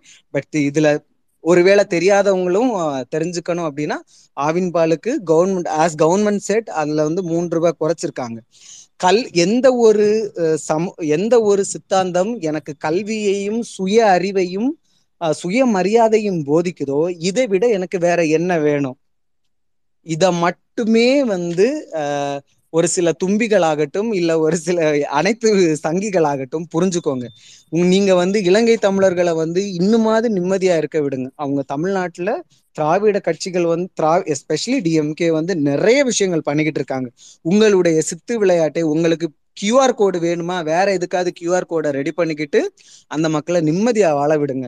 அவங்க அகதியா இங்க வந்துகிட்டு இங்கேயாவது கொஞ்சமாவது சுவாச காற்றை வந்து சாரி சுதந்திர சுவாச காற்றை வந்து சுவாசிக்கட்டும் அப்படிங்கிறது தான் மேலை நாட்டில் இருந்து கொண்டு உங்கள் சாம் sorry I'm sorry for the word Seema சீமானிற்காக வந்து கூக்குரல் இட்டு கொண்டிருக்கும் சீரிய சித்தாந்தவாதிகள் என்று தங்களுக்குள்ளே பீத்து கொண்டு இருக்கும் தற்குறிகளை நினைத்து கொள்ளுங்கள். உங்களால் ஒரு வார்டு மெம்பராக கூட முடியாது. உங்களுடைய தலைவன் எப்படி சிஎம் ஆவார் அப்படிங்கிறத யோசித்துட்டு அறிவார்ந்த சமூகமாக இன்னுமாவது மாறுங்க அப்படின்ற. தேங்க்யூ இந்த வாய்ப்பை வழங்கிய எங்களது குழுவின் தலைவர் செயலாளர் பொருளாளர் அனைவருக்கும் நன்றியை தெரிவித்துக் கொண்டு நெஞ்சுக்கு நீதி. நான் முதல்ல என்னையோட வரலாறு ஏன் வரலாறை சொல்லிடுறேன். சுயசரிதெல்லாம் இல்லை. நான் முத முதன்னு தலைவரை பார்த்தது வந்து நான் ஏழாவது படிக்கும் போது எங்கள் ஊருக்கு வந்திருந்தார். ஏதோ தேர்தல் பிரச்சாரமா இல்லை வேற எதுவும் சுற்றுப்பயணமான்னு தெரில அவ்வளோதையும் ஞாபகம் இல்லை. அப்போ வந்திருக்கும் போது தலைவரை பார்க்கறது எங்கள் ஸ்கூலில் சொல்லியிருந்தாங்க. இது மாதிரி சிஎம் வராரு. எல்லாரும் போய் பாருங்க அப்படின்னோட நாங்கள் காம்பவுண்டில் எக்கி எக்கி பார்த்துக்கிட்டு நிற்கிறோம் ஸ்கூலில். மெயின் ரோட்லேயே தான் எங்கள் ஸ்கூல். அதனால எக்கி எக்கி பார்த்துக்கிட்டு இருந்தோன்னா தலைவர் காருக்கு முன்னாடி ரெண்டு கார் வந்துச்சு. அவங்க எல்லாம் முன்னாடி போயிட்டாங்க. தலைவர் கார் வரும்போது நிப்பாட்டிட்டாரு. காரை எங்களை பார்த்தோன்னே நிப்பாட்டோன்னே கூப்பிட்டாரு கையை காட்டி. கையை காட்டி கூப்பிட்டோன்னே நாங்க எல்லாரும் ஓடும் போது நான் முன்னாடி ஓடிட்டேன். முன்னாடி ஓடி போய் கையை கொடுத்தோன்னே கையை ஜில்லுன்னு அப்படியே மொசு மொசு மொசுன்னு இந்த முயல் குட்டியை தூக்குனா இருக்குமா? அது மாதிரி இருந்துச்சு. எல்லாம் எத்தனை படிக்கிறீங்க? அப்படின்ட்டு கேட்டாரு. எல்லாம் நாங்க கத்தி சொன்னோம். எட்டாவது படிக்கணும். சரி எல்லாரும் நல்லா படிங்கப்பா. அப்படின்னு சொல்லிட்டு அவர் கிளம்பிட்டாரு. அதே வாரத்துல இந்த ஜெயலலிதா அம்மா வராங்க. எதுல வராங்கன்னா ஹெலிகாப்டர்ல வராங்க. எங்க ஊர் பெரியார் யூனிவர்சிட்டியில அங்க ஹெலிபேடு அமைச்சு அங்க இறங்குனாங்க. ஏதோ ஒரு விழாவுக்கு வந்தாங்களா எதுக்குன்னு தெரியல. வரும்போது நாங்கெல்லாம் ஓடுறோம். யாருமே ஒரு மக்களை கூட உள்ள உள்ள. ஏன்னா பெரியார் யூனிவர்சிட்டி வந்து அப்ப யூனிவர்சிட்டி இல்ல. அது இன்ஜினியரிங் காலேஜா தான் இருந்துச்சு. சுத்திலுமே வேலி இருக்கும். உள்ளேயே போக முடியாது. அந்த ஹெலிகாப்டரையும் பார்க்க முடியல. எனக்கு அப்ப வந்துச்சு கோவம். இவரும் தலைவர் அவங்களும் தலைவர். இவர் சாதாரணமா ரோட்ல வந்து காரை நிப்பாட்டிட்டு நம்மளெல்லாம் கூப்பிட்டு கை கொடுக்குறாங்க. இந்த மாதிரி நம்ம மேல பறக்குது உள்ள கூட ஹெலிகாப்டரை கூட பார்க்க விட மாட்டாங்கன்னு அப்பவே எனக்கு கோவம் இருந்துச்சு. அப்ப நம்மளுக்கு இந்த சித்தாந்தம் கொள்கைகள் எதுவுமே தெரியாது. திராவிட இயக்கம்னா என்னன்னே தெரியாது. பெரியார வந்து என் என் மண்டக்குள்ள எப்படி புகுத்திருந்தாங்கன்னா பெரியார் தான் வந்து ஜாதியை பிரிச்சிருந்தாரு. பெரியாரால தான் இந்த மாதிரி ஜாதி எல்லாம் பிரிஞ்சு போணுச்சு. அப்படின்னு சொல்லிதான் எனக்கு நான் காதல வாங்கினதெல்லாம். அதனால பெரியார் சிலையை பார்க்கும் போதெல்லாம் எனக்கு கோவம் வரும். உன்னையால தானே எல்லாம் ஜாதியை பிரிச்சு வச்சிருக்காங்க அவன் அந்த ஜாதிங்கிறான். அப்ப எங்க ஊர்ல வந்து எங்க சர்ச்சில் வந்து ரெண்டு ஜாதிக்கு சண்டை நடக்கும். அந்த சப்பரம் இழுக்க விட மாட்டானுங்க. அந்த இதுல எனக்கு கோபமா இருக்கும். அப்புறம் கொஞ்சம் கொஞ்சமா நானா வளர்ந்து நான் பிளஸ் டூ படிக்கும் போது மீட்டிங் எங்க ஊர்ல நடந்துச்சு. அதாவது எங்க மாவட்ட செயலாளரா அப்ப கோசிமணி ஐயா இருந்தாங்க. அப்ப அவர் வந்து தான் அங்க மீட்டிங்ல பேசும்போது வெற்றி கொண்டான் பேசினாரு. நான் ஃபர்ஸ்ட் ஃபர்ஸ்ட் மீட்டிங் பார்த்தது. எங்க ஊர்ல அதான் வெற்றி கொண்டான் ஐயா பேசினாரு. பேசும்போது நான் கேட்டுக்கிட்டே இருந்தேன். சிரிப்பு ஒரு பக்கம் வந்து பெரியார வந்து பயங்கரமா சொல்லிக்கிட்டு இருந்தாங்க. அவர் இல்லைனாக்க நம்ம வந்து இன்னும் அடிமையா இருந்திருப்போம். கோமணத்தோட தான் தெரிஞ்சிருப்போம். செருப்பு கூட போட்டிருக்க மாட்டோம்னு அதை பத்தியே பேசிக்கிட்டு இருந்தாங்க. எனக்கு அது கேட்க கேட்க எனக்கு உள்ளுக்குள்ள ஏதோ ஒரு மாற்றம். எனக்கே தோணுது. ஏதோ ஒரு மாற்றம். அதுக்கு அடுத்த மீட்டிங் வந்து இவரு துரைமுருகன் ஐயா வந்து பேசுறாரு. அவரு பேசும்போது அவர் தலைவரை பத்தி பயங்கரமா பேசினாரு. அந்த நேரத்துலதான் எங்க ஊர்ல வந்து மாநாடு போட்டாங்க தஞ்சாவூர்ல. அந்த வசா சாவடிங்கிற இடத்துல மாநாடு போட்டாங்க. அப்பதான் அந்த சரத்குமார் வரும்போது அந்த அதுக்கு அடுத்த வருஷத்துல இருந்து தான் வந்து சரத்குமாரை வெளில வரட்டினாங்க அப்ப வந்து ஓரளவுக்கு நல்ல விவரம் தெரியும். உள்ள போனா தலைவர் பயங்கரமா பேசுறாரு. லாஸ்ட் அது. நான் கேட்க போறோம். அந்த நேரத்துல தான் தலைவர் பேசும்போது பயங்கரமா பேசினார். அதுல இருந்தே எனக்கு திமுக ரொம்ப பிடிக்கும். எங்க அப்பா வந்து ஏடிஎம்கே எங்க அண்ணனும் ஏடிஎம்கே எனக்கு வந்து எம்ஜிஆர் படமும் பிடிக்காது. ஜெயலலிதாவை பார்த்தாலே பிடிக்காது எனக்கு. எதனாலனா அந்த பாஸ் ஸ்கூல் பஸ் பாஸை வந்து ஒரு வாட்டி நிப்பாட்டி வச்சாங்கன்னு எனக்கு நல்லா ஞாபகம் இருக்கு. பஸ் பாஸ் நிப்பாட்டி வச்சிருந்தாங்க. அப்ப தலைவர் ஆட்சிக்கு வந்து பஸ் பாஸை உடனே கொடுத்தாரு. அதுல இருந்தும் எனக்கு பிடிக்காது அந்த அம்மாவை. அப்படியே வளர்ந்து வந்துகிட்டே இருக்கும் போது கொஞ்சம் கொஞ்சமா வந்துகிட்டு இருக்கும் போது இந்த ஒன் நாட் எயிட் ஆம்புலன்ஸுக்கு நான் வேலைக்கு போனேன். அதுக்கு முன்னாடியே லாரி ஓட்டும் போதே நிறைய பிரச்சனை இருந்துச்சு. அதுக்கப்புறம் ஒன் நாட் எயிட் ஆம்புலன்ஸ் வேலைக்கு போகும்போது அந்த ஆம்புலன்ஸை வந்து இங்க தமிழ்நாட்டுக்கு வந்து அறிமுகப்படுத்தினவர் தலைவர். அதனால தலைவரை ரொம்ப பிடிக்கும். அதே மாதிரி நம்ம முதல்வர் இப்ப இருக்கிற தளபதி அவர்கள் வந்து எங்க ஊருக்கு சுற்றுப்பயணம் வர்ற போதெல்லாம் தஞ்சாவூர் வர போதெல்லாம் நான் போயிடுவேன் நான். அவர் அங்க சங்கம் ஹோட்டல்ல தான் தங்குவாரு. அங்க போயிடுவோம் போயிட்டு கை கொடுக்கலன்னா நம்மளுக்கு தூக்கம் வராது அன்னைக்கு. போய் கை கொடுப்பேன். அதே மாதிரி எங்க ஊர்ல ஒரு வாட்டி நடைப்பயணம் வந்தாரு. எங்க ஊர் பஸ் ஸ்டாண்ட்ல இருந்து அங்க அண்ணா சிலை இருக்கு. அங்க அது வரைக்கும் அவ்வளவு தூரம் நடந்து வந்தாரு. அப்ப அவரோடைய கூடயே நடந்து போனேன். அதனால அந்த இது ரொம்ப பிடிக்கும். எனக்கு இந்த கொள்கையை பத்தியெல்லாம் எப்போ தெரிஞ்சுக்கிட்டேன்னா நான் இங்க வெளிநாட்டுக்கு வந்து வேலைக்கு வந்ததுக்கு அப்புறம் யூடியூப்ல வீடியோ பார்ப்பேன். யூடியூப்லனா யூடியூப் புட்டஸ் அடிக்கடி பார்ப்பேன். யூடியூப் புட்டஸ் அடிக்கடி பார்ப்பேன். அப்புறம் பெரியார் பத்திய வீடியோலாம் நிறைய பார்ப்பேன். தலைவர் பேசுற வீடியோலாம் நிறைய பார்த்துருக்கேன். தலைவர் பேசுற வீடியோலாம் முன்னாடியே பார்த்துட்டேன். பெரியார் பேசுற வீடியோ இப்ப இவங்க சோபி ஐயா அவங்க அந்த அருள்மொழி அக்கா அவங்க எல்லாம் பேசுறதெல்லாம் கேட்டு கேட்டு கேட்டு கேட்டு என்ன ஆயிடுச்சுன்னா எனக்கு வந்து திமுக மேல ஒரு பித்து மாதிரி ஆகி போச்சு. யாராச்சும் ஒரு வார்த்தை திமுக கலைஞர் மேல ஏதாச்சும் தப்பா சொன்னாங்கனாலே எனக்கு அவ்வளவு கோபம் வரும். அதாவது வந்து ஆதாரம் இல்லாம இந்த பொத்தாம் புதுவுல சொல்லுவானுங்க எப்படின்னா அவர் எப்படி வந்து பணக்காரர் ஆனாரு? அவர் எப்படி வந்து கார் வாங்கினாரு? திருட்டு ட்ரெயில தானே ஏறி வந்தாருன்னு சொல்லி சொல்லும் போதெல்லாம் எனக்கு கோவம் செம்ம கோவம் வரும். ஆனா நான் கேள்விப்பட்டது காதல வாங்கினது வீடியோல பார்த்ததெல்லாம் வந்து வேற மாதிரி இருக்கு. இவனுங்க இப்படியே சொல்லிட்டு இருக்கானுங்களே அப்படின்ட்டு அந்த இடத்துல எல்லாம் சண்டை போட்டிருக்கேன். நிறைய இடத்துல திட்டு வாங்கியிருக்கேன். அப்புறம் ஃபேஸ்புக்ல இருந்தேன் நான். ஃபேஸ்புக்ல இருக்கும் போது இந்த அப்பதான் இந்த பிஜேபி கவர்மெண்ட் வருது. அப்ப இந்த சங்கிங்க ஓவரா ஆடிக்கிட்டு இருந்தானுங்க. அப்ப நான் போய் எழுத்து எழுத்து எழுதும் போதெல்லாம் ஒருத்தன் என்னைய மிரட்டுறான். எப்படி மிரட்டுறான்னா நீ இப்ப வந்து அரபு நாட்டுல ஒட்டகம் தானே மேய்ச்சிக்கிட்டு இருக்கிற? எப்படியா இருந்தாலும் ஊருக்கு தானே வரணும். நீ ஊர்ல இருந்து ஊர்ல வந்து ஏர்போர்ட்ல இறங்கும் போதே உன்னை தூக்கிடுவான்னா நான் திருப்பி எழுதினேன். நான் என்ன எழுதுனேன்னா நான் உங்களாட்ட ஒன்றும் பச்சோந்தி மாதிரி மாறிக்கிற இனம் இல்லடா நான் ஒரு திராவிட தமிழ நான். நான் வந்து கலைஞர் கொள்கையாலையும் திமுக கொள்கையாலையும் பெரியாரோட சித்தாந்தத்திலையும் வந்தவன் நான். நீ என்னத்த பண்ணாலும் முடிஞ்சா புடுங்கி பாத்துக்க போடா அப்படின்னு. அப்படின்னு சொன்ன அந்த இதுல அப்படி போயிட்டு இருந்துச்சு. அப்புறம் தான் ட்விட்டர் பக்கம் வந்தேன். ட்விட்டர் பக்கம் வரும்போது நண்பர்கள் நிறைய பேர் எனக்கு கிடைச்சாங்க. அப்பயும் திமுக பத்தி எல்லாம் முழுசாலாம் தெரியாது. யாரு சிஎம் என்ன மினிஸ்டருங்க யாரு? என்ன அந்த அன்னைக்கு என்ன திட்டம் செயல்படுத்துறாங்க? அந்த அந்த மாதிரி தான் எனக்கு தெரியும். இன்னைக்கு என்ன தலைவர் அறிக்கை விட்டாரு? இன்னைக்கு எதிர்கட்சி தலைவரா இருக்கும்போது என்னென்ன பேசினாரு? எடப்பாடி என்ன பேசுறாரு? இப்படி சாதாரண ஒரு பொது மனுஷனா தான் தெரியும் எல்லாமே. இப்படியே போயிட்டு இருக்கும் போது இங்க பிடியண்ணன் குரூப்ல வந்து ஜாயின் ஆனேன்.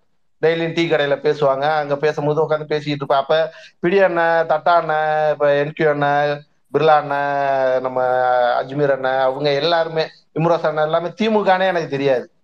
சரி அவங்க பொதுவாக தான் ஏதோ ஒன்று பேசிட்டு இருக்கிறாங்க அப்படின்னுட்டு அப்படியே பேசிட்டு இருக்கும்போது கொஞ்ச நாள் ஆவ நாள் ஆவ நாள் ஆவ அப்படியே பார்க்கும்போது கழுகு அண்ணன் வந்து அந்த த்ரெட்டு எழுதுவார். நிறைய த்ரெட்டு எழுதிட்டு இருப்பார்.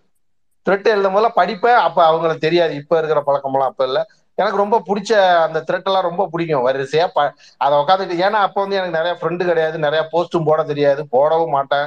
வீடியோ கட் பண்ண தெரியாது வீடியோ டவுன்லோட் பண்ண தெரியாது அப்போ இதெல்லாம் உட்காந்து படிச்சுக்கிட்டு இருப்பேன் வேலை இல்லைன்ட்டு இதை படிச்சு படிச்சு படிச்சு இப்படியே வந்துகிட்டு இருந்தேன்னா அதுக்கப்புறம் உள்ள பூந்தேன் இங்க வந்தாக்கா இவங்க எல்லாருமே திமுக ஆஹ், ஆதரவா பேசுறவங்க தான் அப்படின்ட்டு இவங்களோட சேர்ந்து அதுக்கப்புறம் பாக்டீரியா குரூப்ல போய் சேர்ந்தேன் பாக்டீரியா கார்த்தி சுப்ராஜ் அவங்களோட எல்லாம் சேர்ந்து பேசிக்கிட்டே அப்படியே அவங்க வந்து அடிக்கடி அப்ப ஸ்பேஸ் போடுவாங்க அப்புறம் அதுக்கப்புறம் போடல அப்பெல்லாம் எனக்கு ஸ்பேஸ்ல பேசவும் தெரியாது மைக் ஆன் பண்ணாலே பப்பன்னு உதருவேன் நான் பேசவே தெரியாது அதுக்கப்புறம் பிடி அண்ணன்ட்ட வந்து கொஞ்சம் கொஞ்சமா மைக்க வாங்கி வாங்கி பேசி பேசி பேசி வெட்டியா பேசி பேசி பேசி கொஞ்சம் கொஞ்சமா கத்துக்கிட்டு அப்புறம் அவங்க எல்லாம் கருத்தா பேசும்போது ஒவ்வொரு விஷயம் சொல்லும் போதெல்லாம் யோசிப்பேன். நம்மளுக்கு ஏன் இதெல்லாம் தெரிய மாட்டேங்குது? நம்மளும் திமுக காரன்னு வெளியில வேற பந்தாவா மீசைய முறுக்கிக்கிறோமே. அப்படின்ட்டு நான் ஒண்ணு ஒன்னா தேடி படிக்க ஆரம்பிச்சேன். கலைஞர் என்ன பண்ணாரு? எப்படி எதிர்க்கட்சி ஆனாரு? ஏன் ஜெயிக்கவே மாட்டுறாரு இவங்க வந்து எப்படி ஏடிஎம்கே எதனால உருவானுச்சு? ஏடிஎம்கே எப்படி ஜெயிச்சுக்கிட்டே இருக்கு? அஞ்சு வருஷத்துல அடுத்தது ஜெயிச்சுட்டாங்க. இந்த வாட்டி பத்து வருஷம் நம்ம இதுலயே உட்காந்துட்டோமே நம்ம ஷாட்டுக்கு ஜெயிக்க முடியலையே அப்படின்னு ரொம்ப ஃபீல் பண்ணிட்டு ஒன்னொன்னா படிச்சுக்கிட்டு இருந்தேன். அப்படி படிக்கும் போதுதான் இந்த ஊடக பிராத்தல் ஊடக ஊடகத்தை பத்தி தெரிஞ்சுக்கிட்டேன் நான். எப்பயெல்லாம் திமுக ஆட்சியில இருக்குதோ அப்பயெல்லாம் வந்து அவங்கள பத்தியே கேவலமா எழுதுறது. அவங்க திட்டத்தை வந்து பழிச்சு ஒரு நக்கல் பண்ணி எழுதுறது. எதிர்கட்சியா இருக்கும் போதும் இதை ஏன் அவங்க செய்யல? அவன் ஒரு லைட்டு குண்டு பல்பை போட்டு விட்டா கூட ஆளுமை மிக்கவர் இரும்பு பெண்மணி அப்படின்னு சொல்லி அந்த மாதிரிதான் போட்டுக்கிட்டு இருக்கானுங்கன்ட்டு இந்த ஒவ்வொரு இதுல படிக்கும் போதெல்லாம் தெரிஞ்சுக்கிட்டேன் நான்.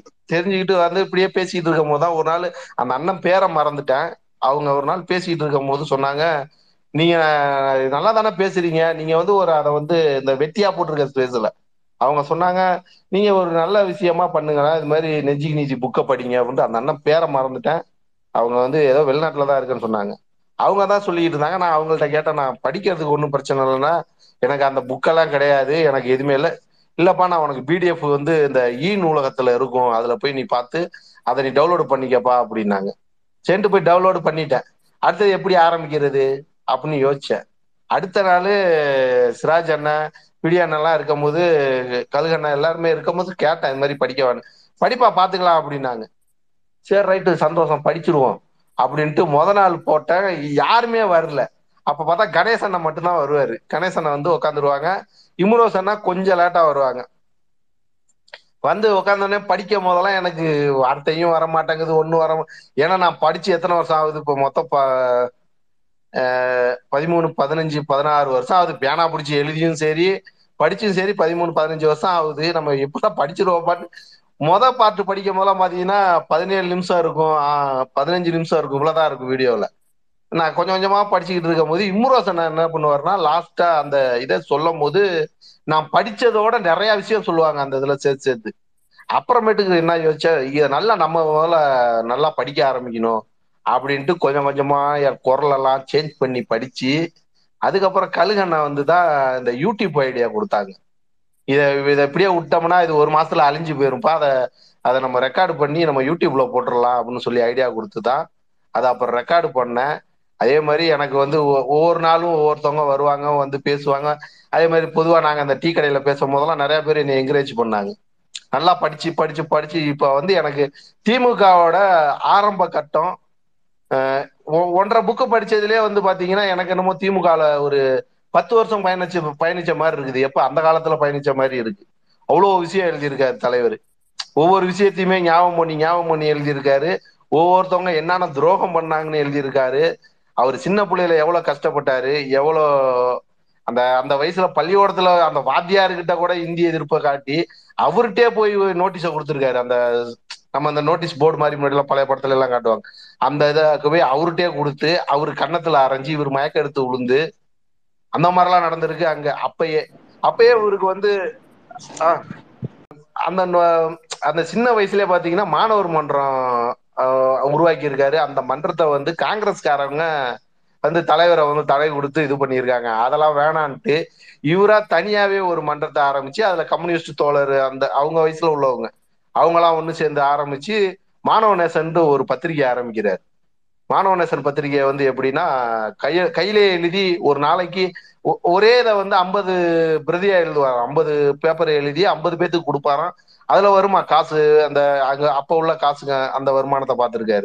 இதே மாதிரி கொஞ்சம் கொஞ்சமா எழுதிட்டு போகும்போதும் முரசொலிய ஆரம்பிக்கலாம். நம்ம எழுதி எழுதி கையெல்லாம் வலிக்குது. இதை எப்படி எழுதுறது? இவ்வளவு பேருக்கு எழுத முடியாதுன்ட்டு முரசொலி ஆரம்பிக்க போறாரு. ஆஹ் அது மாதிரி இப்படியே கொஞ்சம் கொஞ்சமா வந்துகிட்டு இருக்கிறாரு. வந்துகிட்டு இருக்கும் போதெல்லாம் நான் என்ன நினைச்சேன்னா இதனாலதான் இவங்க எல்லாம் எதிர்த்திருக்காங்கன்னா எதனாலன்னா அவர் வந்து அவர் வாழ்க்கையில நடந்து வந்த பா- அந்த பாதையில வந்த அவரை பாதிச்சதுலயே நிறைய அரசியலை கத்துக்கிட்டே வந்து நிறைய பண்ணிட்டு வந்திருக்காரு. அதே மாதிரி அவர் செத்து இருந்தாக்க ஒரு நாலஞ்சு வாட்டி அவர் செத்து இருக்கணும் இந்த இப்ப லேட்டஸ்டா ரெண்டாவது பாகத்துல படிக்கும் போது தான் சொல்லியிருக்காரு. நான் ஏன் உயிரோட இருக்கேன்னா இல்ல இல்ல அபாரா ஒரு சின்ன குறுக்கீடு. உள்ள பூந்து வாயை அமுக்கி சத்தம் போடாம விட்டது குழந்தை பருவத்துல? அதெல்லாம் வந்து ரெண்டு தடவை சொல்லியிருப்பாரு. சின்ன பிள்ளையிலேயே ஆமா. சின்ன பிள்ளையிலே அவர் எல்லாமே. எல்லாமே வீட்டுல இருக்கிற அத்தனையுமே வலிச்சு எடுத்துட்டு போயிருவோம். அம்மா வந்து குழந்தைய சத்தம் போடக்கூடாது அப்படின்ட்டு அடைக்கிடுவாங்க அப்படின்னு சொல்லியிருக்காரு ரெண்டு இடத்துல. சொல்லுங்க. ஓகே.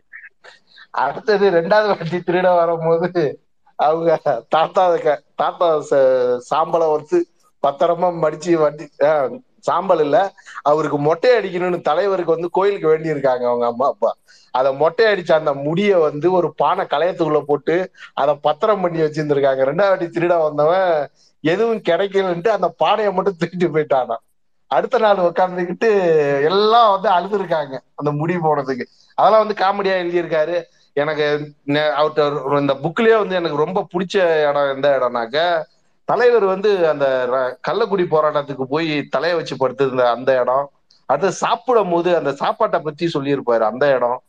ஆஹ் அதுக்கு அடுத்தது வந்து ஜெயிலுக்குள்ளேயே வந்து ஒரு சட்டமன்றம் போல நடத்தியிருக்காரு அந்த இடம். அதுக்கு அடுத்தது வந்து மறுவாட்டி பாளையங்கோட்டை ஜெயிலுக்கு போயிருக்காரு. ஒரு ஆளுமா தனிமை சிறையில போய் இருக்கும் போது அவர் பட்ட கஷ்டம். படிக்க படிக்க எல்லாமே இந்த இதுல எல்லாமே வந்துருது. அங்க. போகும்போது அங்க போகும்போது அந்த லாரியில அஹ், அழைச்சிட்டு போற அந்த ஒரு இதை மட்டுமே கிட்டத்தட்ட ரெண்டு பக்கத்துக்கு விவரிச்சிருப்பாரு. அந்த கஷ்டம். லாரியில எந்த ஒரு இது இல்லாம கூட்டிட்டு போனாங்க. மறுபடியும் சேலம் சிறைக்கு கொண்டு வந்தாங்க. மறுபடியும் கோவைக்கு கொண்டு வந்தாங்க அப்படின்ட்டு. ஓகே ஓகே நீங்க பேசுங்க.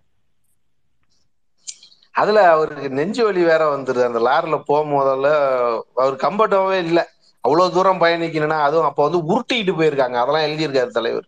வேகமா கூட போகலையா? உருட்டிக்கிட்டே போயிருக்கானுங்க. மேடும் பள்ளம் தட்டார் புட்டார்னு போயிருக்கு. அதுல நெஞ்சு வலி வந்து ஹாஸ்பிட்டலுக்கும் போயிருக்காரு எல்லாம் பண்ணியிருக்காரு. ஆனா தலைவரை வந்து அப்ப அவர் கட்சி தனியா நம்ம அதை பெரியாரை விட்டு அண்ணா வந்தப்பயே கட்சி ஆரம்பிக்கும் போதே வந்து அண்ணா மேல ரொம்ப பற்றா இருந்து கட்சியில ரொம்ப வேலை செஞ்சிருக்காரு தலைவர். எந்த ஒரு விஷயத்துக்குமே முன்னாடி போக மாட்டாரா அண்ணாவா கூப்பிட்டு தான் தலைவர் வந்து அதுக்கப்புறம் தான் போவாராம். அந்த மாதிரி தான் அந்த கட்சியில வந்து இருந்து முத எம்எல்ஏ எலெக்ஷன்ல கூட பேர் வந்து அவருக்கு வந்து எந்த ஊருக்கு கொடுத்தாங்கன்னா நாகப்பட்டினத்துல நின்றுன்னு தான் பஸ் ஸ்டாண்ட்னா சொல்லியிருக்காரு. சரி நீ போய் நாகப்பட்டினத்தை போய் பார்த்துட்டு வான்னு சொன்னோன்னே சென்னு தலைவர் போயிருக்காரு நாகப்பட்டினத்துக்கு போயிட்டு மெட்ராஸுக்கு காலையில வந்து கட்சி ஆபீஸுக்கு போயிருக்காரு. கட்சி ஆபீஸ்ல போய் பேசிக்கிட்டு இருக்கும்போது அங்க இவருக்கே தெரியாம பேப்பர்ல வந்ததை படிச்சிருக்காரு. அவர் வந்து குளித்தலையில நிக்க வச்சிருக்காங்கன்ட்டு. அந்த குளித்தலைன்னு பே- ஒண்ணுமே சொல்ல எய்த்து கூட பேசல எதுவுமே சொல்ல இப்ப இருக்கிறவங்கன்னா எனக்கு இந்த தொகுதி வேண்டாம் எனக்கு அங்க அது வேணாம் இது வேணாம்னு சொல்லுவாங்க. அப்ப எதுவுமே பேசல. நம்மளுக்கு புது ஊர் போய் பாப்போமேன்ட்டு இவரு அந்த தெரிஞ்ச அன்னையில இருந்தே போய் சுற்றுப்பயணம் போக ஆரம்பிச்சிட்டாரு. போய் பார்க்கும் போதுதான் அந்த விவசாயிகளோட கஷ்டம். பண்ணையாருங்க பண்ண வேலை. இந்த இதெல்லாம் அங்க பா- பார்க்க ஆரம்பிக்கிறாரு. அதுக்கப்புறம் அவரு எம்எல்ஏ ஆனதுக்கு அப்புறம் அவங்களுக்காக நிறைய செஞ்சிருக்காரு அந்த விஷயத்துல. நிறைய செஞ்சு அடுத்தது சென்னை மாநகராட்சி தேர்தல்ல வந்து ஜெயிச்சு காட்டுறாரு. ஜெயிச்சு காட்டி அண்ணா வந்து ஒரு ஐம்பது சீட்டை எவ்வளவுதான் சொல்றாரு. இதுல இத்தனை சீட் ஜெயிச்சிட்டீங்கன்னா ஜெயிச்சிருவீங்களா அப்படின்னு கேட்டிருக்காரு. அதுக்கு தலைவர் சொல்லியிருக்காரு நாங்க வந்து இதை விட அதிகமா ஜெயிச்சு காட்டுவோம் அப்படின்னு சொன்னோன்னே அது மாதிரி ஜெயிச்சிடுறாரு. அப்பதான் அண்ணா வந்து தலைவருக்கு மோதிரம் போட்டு விடுறாரு. அந்த மோதிரம் இன்ன வரைக்கும் கனையாளின்னு சொல்லுவாரு அது அவரு கடைசி வரையும் வச்சிருந்திருக்காரு தலைவர் அந்த மோதிரத்தை. அந்த மாதிரி காணா போனதெல்லாம் எழுதியிருக்காரு. காணா போய் ஒரு அம்மா வந்து எடுத்து கொடுத்துருக்காங்க. அந்த இதெல்லாம் எழுதியிருக்காரு. அதே மாதிரி ஒன்ன விட்டுட்டேன். இந்த கண்ணதாசன் கதையில வந்து இப்ப இடையில கூட ஒரு நாள் வந்து தலைவரை பத்தி தப்பா எழுதியிருந்தானுங்க. கண்ணதாசன் கூடையில பழம் இருந்ததை எடுத்து சாப்பிட்டாங்க அப்படின்னு சொல்லிட்டு. பழம் எடுத்தெல்லாம் சாப்பிட மாட்டாங்க. அதை பார்த்துக்கிட்டு தான் வருவாங்க வெறிக்க வெறிக்க. ஆனா கண்ணதாசன் சொல்லுவாரு. என்ன சொல்லுவாருன்னா நம்ம வேணா ரெண்டு பழம் எடுத்துக்கோமா அப்படின்ட்டு. அதெல்லாம் தப்புன்னு தலைவர் சொல்லியிருக்காரு. அந்த இது ஏன் நடந்துச்சுன்னா இவர் போய் செகண்ட் கிளாஸ் டிக்கெட் எடுக்க சொன்னதுக்கு இவர் போய் தலைவர் போய் தலைவர்னா நம்ம தலைவர்ல கண்ணதாசன் போய் ஃபர்ஸ்ட் கிளாஸ் டிக்கெட் எடுத்துட்டு வந்திருக்காரு. அதனால வந்த கஷ்டம் தான் அதை ஒழிய பழமெல்லாம் எடுத்தலாம் திருடலாம் திருடலாம் இல்லை. அதை வந்து அவர் அதுல எழுதியிருக்காரு. பயங்கரமா எழுதியிருக்காங்க. இ- இந்த மாதிரி தானே நான் ஆரம்பிச்சேன் நஞ்சிக்கு நீதியை படிக்க படிக்க. நான் ஒரு நாள் எனக்கு அதுல வந்து சோர்வே வராது. ஆனா எனக்கு அந்த டைம் இல்லைனாக்க எனக்கு அந்த டென்ஷன் அதிகமாயிரும் எனக்கு. எப்படின்னா அந்த பத்து நிமிஷம் லேட் ஆனா கூட ரொம்ப கோவம் வரும். இந்த வேலை வரும்போது. அப்புறம் நானே என்னை சாந்தப்படுத்திக்குவேன். நம்ம முதல்ல வேலை செய்வோம். அப்புறம் படிப்போம். அப்படி இல்லைன்னா கூட நம்மளுக்கு நிறைய பேர் இருக்கிறாங்க. யார்கிட்டயோ சொன்னா கூட போடுவாங்களா நம்ம போட்டு கொடுத்தலாம் அப்படிங்கிற ஒரு தைரியம் இருக்கும். அதே மாதிரி நான் படிக்கிறதுக்கு அந்த ரொம்ப சோர்ந்து போற இடத்துல எல்லாம் வந்து படிக்க முடியாத நேரத்துல எல்லாம் வந்து கழுகண்ணனா இருக்கட்டும் நம்ம கிரீஸ் அண்ணனா இருக்கட்டும் அடுத்தது பரிசு பப்பி குட்டி இப்ப வந்து பப்பி குட்டி அப்ப வந்து ஃபரீத்து தான் ஃபர்ஸ்ட் ஃபர்ஸ்ட் வந்து வந்ததே ஃபரீத்து தான். நான் படிக்கிறேன் கண்மணி கண்மணி இப்ப நல்லா சப்போர்ட்டா இருக்காங்க ஆமா. ஃபர்ஸ்ட் ஃபரீத்து வந்தான் அதுக்கு அடுத்து பாலகுமாரன் நான் படிக்க வாரையா அப்படின்னு ஒரு மாசம் ஃபுல்லா வாரையான்னு சொல்லிட்டு அவர் என்ன பண்ணாரு ரெண்டே நாள் தான் படிச்சாரு. அதுக்கப்புறம் அவர் வர அவருக்கு டைம் கிடைக்கல அவ்வளவுதான் அவர் மேல தப்பு இல்ல. அதுக்கப்புறம் கண்மணி அக்கா படிக்கிறேனாங்க அவங்களும் படிச்சாங்க. அதுக்கப்புறம் கல்கண்ணா நானும் படிக்கிறேன்னு சொல்லிட்டு படிச்சாங்க. அப்புறம் தட்டாண்ணா படிச்சிருக்காங்க. எல்லாருமே இங்க இருக்கிறவங்க எல்லாருமே அதே மாதிரி படிச்சு ஐம்பது நாளுக்கு வந்து எனக்கு உண்மையிலே நான் அந்த மாதிரி நான் இப்ப வந்து இப்ப உங்களை எல்லாம் தெரியாம இருந்து எனக்கே ஒரு ஞானம் வந்திருந்து நான் இப்படி படிச்சிருந்தா கூட அந்த ஐம்பது நாள் எப்படி போயிருக்குன்னா இப்ப படிச்சுட்டு இருக்கும் போது டெய்லியும் படிக்கிற மாதிரி படிச்சுக்கிட்டே இருப்பேன். இந்த ஐம்பதாவது நாள ஒரு சிறப்பா செய்யணும்னு வந்து இங்க நம்ம டீ கடை குரூப்ல தான் நம்ம சொன்னேன். சொன்னோடனே பெருசா செஞ்சிடலாம்ப்பா அப்படின்னு சொல்லிட்டு சிராஜ் என்ன ரொம்ப கஷ்டப்பட்டாங்க. அதுக்கு வந்து ரொம்ப போட் போட்டு இது மாதிரி யாரையாச்சும் ஒருத்தவங்களை அழைச்சிட்டு வாங்கண்ணா அப்படின்னு சொன்னோன்னே ஒரு ரெண்டு மூணு பேர்த்த சொன்னாங்க. அதுல வந்து அவைலபிளா இருந்தவர் சூர்யா சேவர் அண்ணன் தான். அவங்களும் நாங்க கூப்பிட்டதை நினை நான் வந்து சிறப்பா செஞ்சு கொடுத்தாங்க. அந்த இது வந்து நல்லா ரீச் ஆயிருச்சு. அந்த இது செம பெருசாயிருச்சு. அதே மாதிரி அந்த வீடியோ தான் யூடியூப்லயே அதிக பேர் பார்த்துருக்காங்க. இப்ப நான் போட்டிருக்க வீடியோலயே அதிக பேர் பார்த்தது அந்த மூணு மணி நேரம் ஒன்னதை அதை நான் குறைச்சி ஒன்றரை மணி நேரமா ஆக்கி போட்டிருக்கேன் அந்த இதுல. ஆஹ் அது மாதிரி இதே மாதிரிதான் என்னோட பயணம் இன்னும் தொடரும். இந்த நெஞ்சிக்கு நீதி புக்கு ஆறு படிக்க முடிஞ்சாலும் படிச்சிருவேன். அப்படி இல்லைன்னா மூணோட நிப்பாட்டிட்டு அதுக்கு அடுத்தது அண்ணாவை பத்தி படிக்கலான்ட்டு ஒரு விருப்பம். அதுக்கு அடுத்தது அது ஆரம்பிக்கணும். இதே மாதிரி எனக்கு சப்போர்ட் பண்ணுங்க. நானும் உங்க கூடயே ஒடியாந்துக்கிட்டே இருப்பேன் கூட கூட. நான் எதுவும் தவறா இருந்தாலும் என்னை மன்னிச்சு ஏற்றுக்கொள்ளுங்கள். அதே மாதிரி இந்த நெஞ்சுக்கு நீதி புக்கு படிச்சதுனால எனக்கு உண்டான மாற்றம் என்னன்னா நான் உண்மையிலே இந்த ஸ்பேஸுக்கு வந்த புதுசுல பாத்தீங்கன்னா கெட்ட வார்த்தை அதிகம் பேசுவேன் நான். அதாவது எப்படின்னா தலைவரை பத்தியோ இல்ல நம்ம கட்சை பத்தியோ இல்ல நம்ம கூட இருக்கிறவங்கள பத்தியோ ஏதாச்சும் சொல்லிட்டா எனக்கு எடுத்தவொடனே வாயில கெட்ட வார்த்தை தான் அதிகமா வரும். நாம் சாட்டுக்கு அங்க யார் இருக்கிறாங்க இல்ல நாம் சாட்டுக்கு பேசுவேன். ஒரு நாள் பேசுறத பார்த்துட்டு நம்ம எங்க குரூப்லயே வந்து பேசிட்டு இருக்கும் போது சொன்னாங்க இது மாதிரிலாம் பேசாதப்பா இதெல்லாம் தப்புப்பான்னு சொல்லும் போது ஆஹ் சிராஜ் அண்ணன் தான் சொன்னாங்க. சிராஜ் அண்ணனும் ராஜ்குமார் அண்ணன் தான் சொன்னாங்க. Bro, ஒரு ஆள் இப்படி இருக்கிறது நல்லது தானே ஏன் அப்படி இப்போ என்கியூ அண்ணனும் தான் சொன்னாங்கன்னு நினைக்கிறேன். ஒரு ஆள் இப்படி பேசிட்டுமே இப்ப என்ன இப்ப அவன் பாத்துக்குவான் அதெல்லாம் ஒன்றும் பிரச்சனை இல்லை பாத்துக்குவான் அப்படின்னு சொல்லி சொன்னாங்க. அதுக்கப்புறம் எனக்குள்ளே ஒன்று ஒன்று தோணிருச்சு. என்ன தோணுச்சுன்னா நம்ம இந்த மாதிரி புக்கு படிக்கும் போது ரொம்ப நல்ல புள்ள மாதிரி இவ்வளவு என்னமோ அறிவார்ந்த ச புள்ள மாதிரி உட்காந்து படிச்சுக்கிட்டு அடுத்து அன்னைக்கு நைட்டே போய் ஒரு ஸ்பேஸ்ல உட்காந்துட்டு கெட்ட கெட்ட வார்த்தையில பேசினோம்னா ஒரு நாள் புக்கு படிக்கும் போது புதுசா வந்து பாக்குறவங்க என்ன நினைப்பாங்க? அசிங்கமா நினைப்பாங்களேன்னு அதுக்குள்ளே எனக்கு மாறி நம்மளுக்கு அது தேவையே இல்லையே. தலைவரை வந்து எவ்வளோ பேர் ஏசி பேசியிருக்காங்க அப்பயும் அவர் வந்து அதுக்கெல்லாம் கோபம்லாம் பட்டு அவரும் திருப்பி எல்லாம் பேசல. அதுக்கு தகுந்த பதில் தான் சொல்லியிருக்காரு ஒழிய அதுக்கு போய் போட்டி போட்டுக்கிட்டு முறுக்கி நின்றுட்டுலாம் நிற்கவே இல்லை. அதனால நானே குறைச்சிக்கிட்டேன்னு நினைக்கிறேன். குறைச்சிட்டேனா இல்லையான்னு தெரியல. குறைச்சிக்கிட்டேன்னு நினைக்கிறேன். இதே மாதிரி பயணம் தொடரும். இந்த வாய்ப்பு கொடுத்த அனைவருக்கும் நன்றி. எங்கள் குழுவுக்கும் நன்றி. அபாராண்ணா. ஒரு ஹைண்ட் ரிக்வஸ்ட் எங்கிட்ட இருந்து இனிமேல் நீங்க அபாரா அப்படின்னு மட்டும் போட வேண்டாம். நெஞ்சுக்கு நீதி அபாரா. அதுதான் உண்மையிலேயே உங்களுக்கு அழகான பேரு. ஸோ பெட்டர் யூ கேன் நீங்க அந்த பேர்லயே இன்னும் வந்து டிராவல் பண்ணுங்க அப்படின்னு சொல்லிடுறேன். அடுத்து வந்து நீங்க வந்து நம்ம கலைஞர் அவர்களை பத்தி சொல்லும்போது இது நான் அந்த உங்களை உங்க என்ன சொல்ல நெல்லுக்கு இறைத்த நீர் புல்லுக்கும் பாயும் இல்ல அதே மாதிரி நான் படிச்சதுனால அந்த நீங்க எனக்கு தந்ததுனால நான் சொல்றேன். பேரறிஞர் அண்ணாவே வந்து பெருமையா சொல்லியிருக்கிறாரு. ஆஹ் ஏன் எதுக்கு அப்படின்னு கேள்வி கேட்காம இத பண்ணு அப்படின்னு சொன்னானா அதை பண்ற ஒரே ஒருத்தர் வந்து கலைஞர் அவர்கள் மட்டும்தான். இத நெஞ்சுக்கு நீதியில வந்து சொல்லியிருக்கிறாங்க. அதனால அதையும் நான் இதுல ஆட் ஆன் பண்ணிக்கிட்டேன். அவங்க சொல்லுவாங்க இல்லையா? கலைஞர் அவங்க கிட்ட தான் நிறைய பொறுப்புகளை வந்து கொடுக்கும்போது வந்து இங்க இருக்கிறவங்க எல்லாரும் என்ன நினைக்கிறாங்க இதுல வந்து அவரே வந்து சொல்லியிருக்கிற என் மேல பொறாமப்பட்டவங்களும் இருக்கிறாங்க அப்படின்ட்டு. பொறுப்பை வந்து அவ்வளவு சீக்கிரம் யாருகிட்டயுமே கொடுக்க மாட்டாங்க. யாரு பொறுப்பை பொறுப்பா பண்ணுவாங்களோ அவங்க கிட்டதான் கொடுப்பாங்க. அதனாலதான் அவர்கிட்ட அதிகமா போச்சு. அப்படி போனாலுமே ஐயோ எனக்கு இவ்வளவு அதிக வேலை சுமையினால எதையுமே அவரு வந்து கீழே போட்டதே கிடையாது. என்னது எடுத்தாலும் அதுல வந்து தன்னுடைய முழு பங்கையும் கொடுத்துக்கிட்டு தான் அவர் வருவாரே தவிர அதை வந்து பாதியில அப்படி கிடப்புல போட்டுக்கிட்டு போற ஒரு மனுஷனே கிடையாது. அதனாலதான் அந்த பேனாவுக்கு இன்னுமே அந்த பேனாவோட பவர் இருக்கு இல்லையா அது இப்பவும் வீரியம் அதிகமா இருக்கு அப்படின்னு சொல்லுவேன். இத நிறைய விஷயம். அபாரா? இதுல நாம படிச்சதுல ஒரு முக்கியமான விஷயம் இங்க இருக்கிற நண்பர்களுக்கும் நான் தெரிவிக்கணும்னு நினைச்சேன். அதுக்காக தான் நான் மேல இது பண்ணேன். Sorry puppy. ஒரு நிமிஷம். அதுல கிட்டத்தட்ட ஒரு எட்டு நாளைக்கு முன்னாடி படிச்ச ஒரு விஷயம். அது எனக்கு ரொம்ப மனசு நோகடிச்சது. அதுல இருக்கிற வார்த்தைகள் மட்டும் நான் வாசிச்சிடறேன் மறுபடியும்.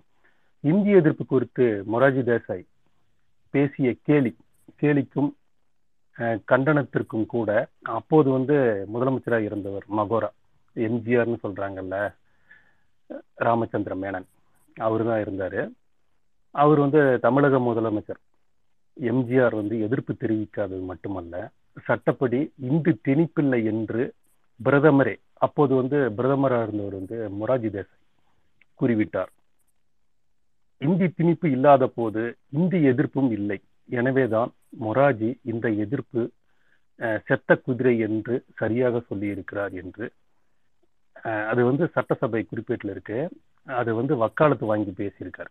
அதாவது ஒன்றிய அரசுக்கு கைகூலியா இருக்கிறது எப்படின்னு கண்டியில பிறந்த அந்த மகோரா சொன்னது. அது மட்டும் கிடையாது அதுக்கு அடுத்த சில வரிகள். தமிழக முதலமைச்சர் எம்ஜிஆர் அவர்கள் இந்தி திணிப்பு குறித்து ஒரு அனைத்து கட்சி கூட்டத் தலைவர் கூட்டத்தை கூட்டினார். அது பற்றிய தீர்மானம் ஒன்று அரசின் சார்பில் சட்டப்பேரவையிலே விரைவிலே கொண்டு வரப்படும் என்று சொன்னார். ஆனால் அப்படி ஒரு தீர்மானம் அவர் குறிப்பிட்டதைப் போல கொண்டு வரப்படவே இல்லை என்பது அனைவரும் அறிந்தது. அது வந்து சட்டசபை குறியீட்டில் இருக்க. எம்ஜிஆர் ஆட்சி காலத்துல அது இந்தி எதிர்க்கவே இல்லை. பார்ப்பன கைக்கூலியா மட்டும்தான் இருந்தார் அப்படிங்கிறதுக்கு ஒரு உதாரணம். அதுக்கு அடுத்தது தமிழக முதலமைச்சர் எம்ஜிஆர் விவகாரத்தில் இது ஒன்று புதிதல்ல. ஏனென்றால் அண்மையில் கூட இலங்கை பிரச்சனை கரிகால் சீலா டேய் கேள்றா? இலங்கை பிரச்சனையில் தீவிரம் காட்டிய தமிழ்நாட்டு தலைவர்களின் போக்கு முட்டாள்தனமானது என்று பாதுகாப்பு அமைச்சர் வெங்கட்ராமன் வெங்கட்ராமன் யாருன்னு தெரியும்? ஆர். வெங்கட்ராமன் அவர்கள்.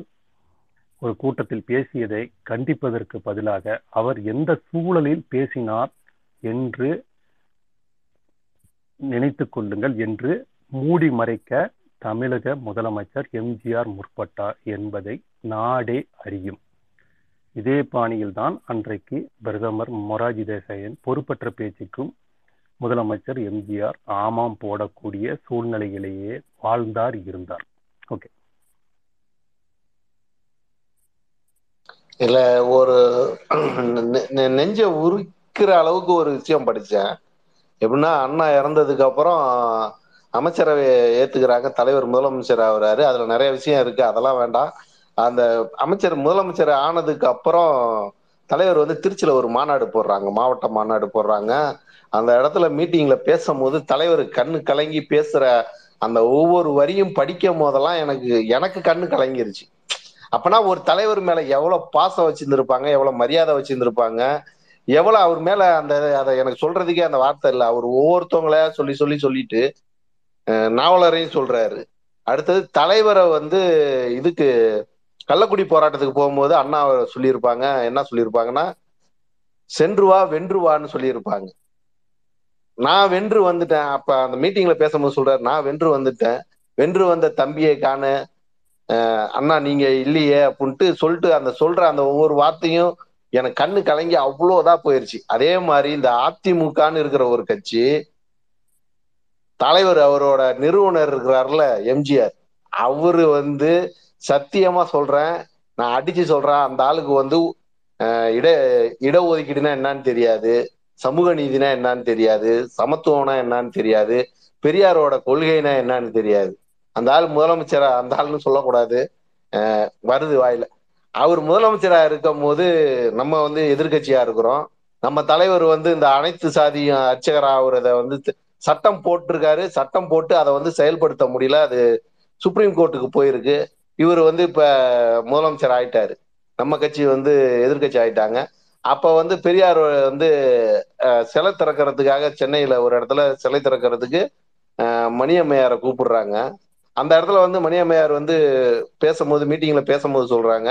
முதலமைச்சர் அவர்களே நீங்க வந்து கலைஞர் அவர்கள் கொண்டு வந்த சட்டத்துல வந்து சிக்கலா இருக்குது. அதுக்கு ஒரு தீர்மானம் போட்டு நீங்க பேசுங்க.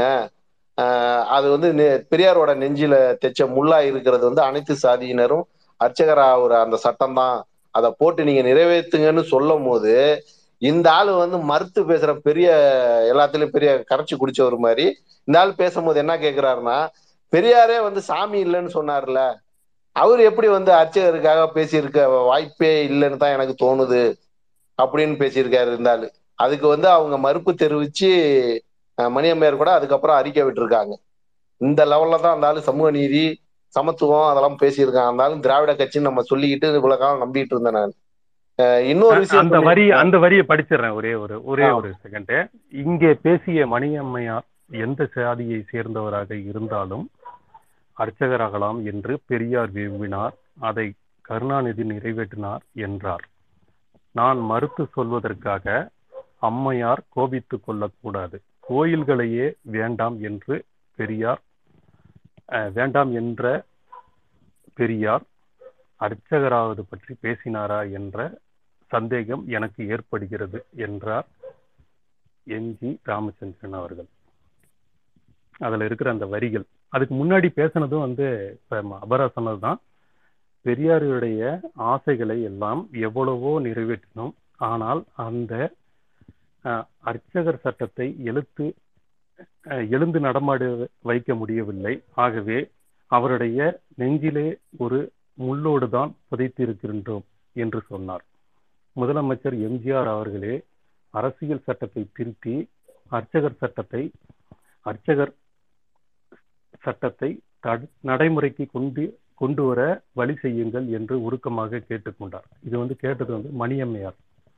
மணியம்மையார் அவர்கள் இவ்வாறு அந்த விழாவில் பெரியாரின் கடைசி ஆசையை பற்றி தெரிவித்து பேசிய பேசியதற்கு முதலமைச்சர் எம்ஜிஆர் அதே விழாவில் பதில் சொன்னார். அப்போதே.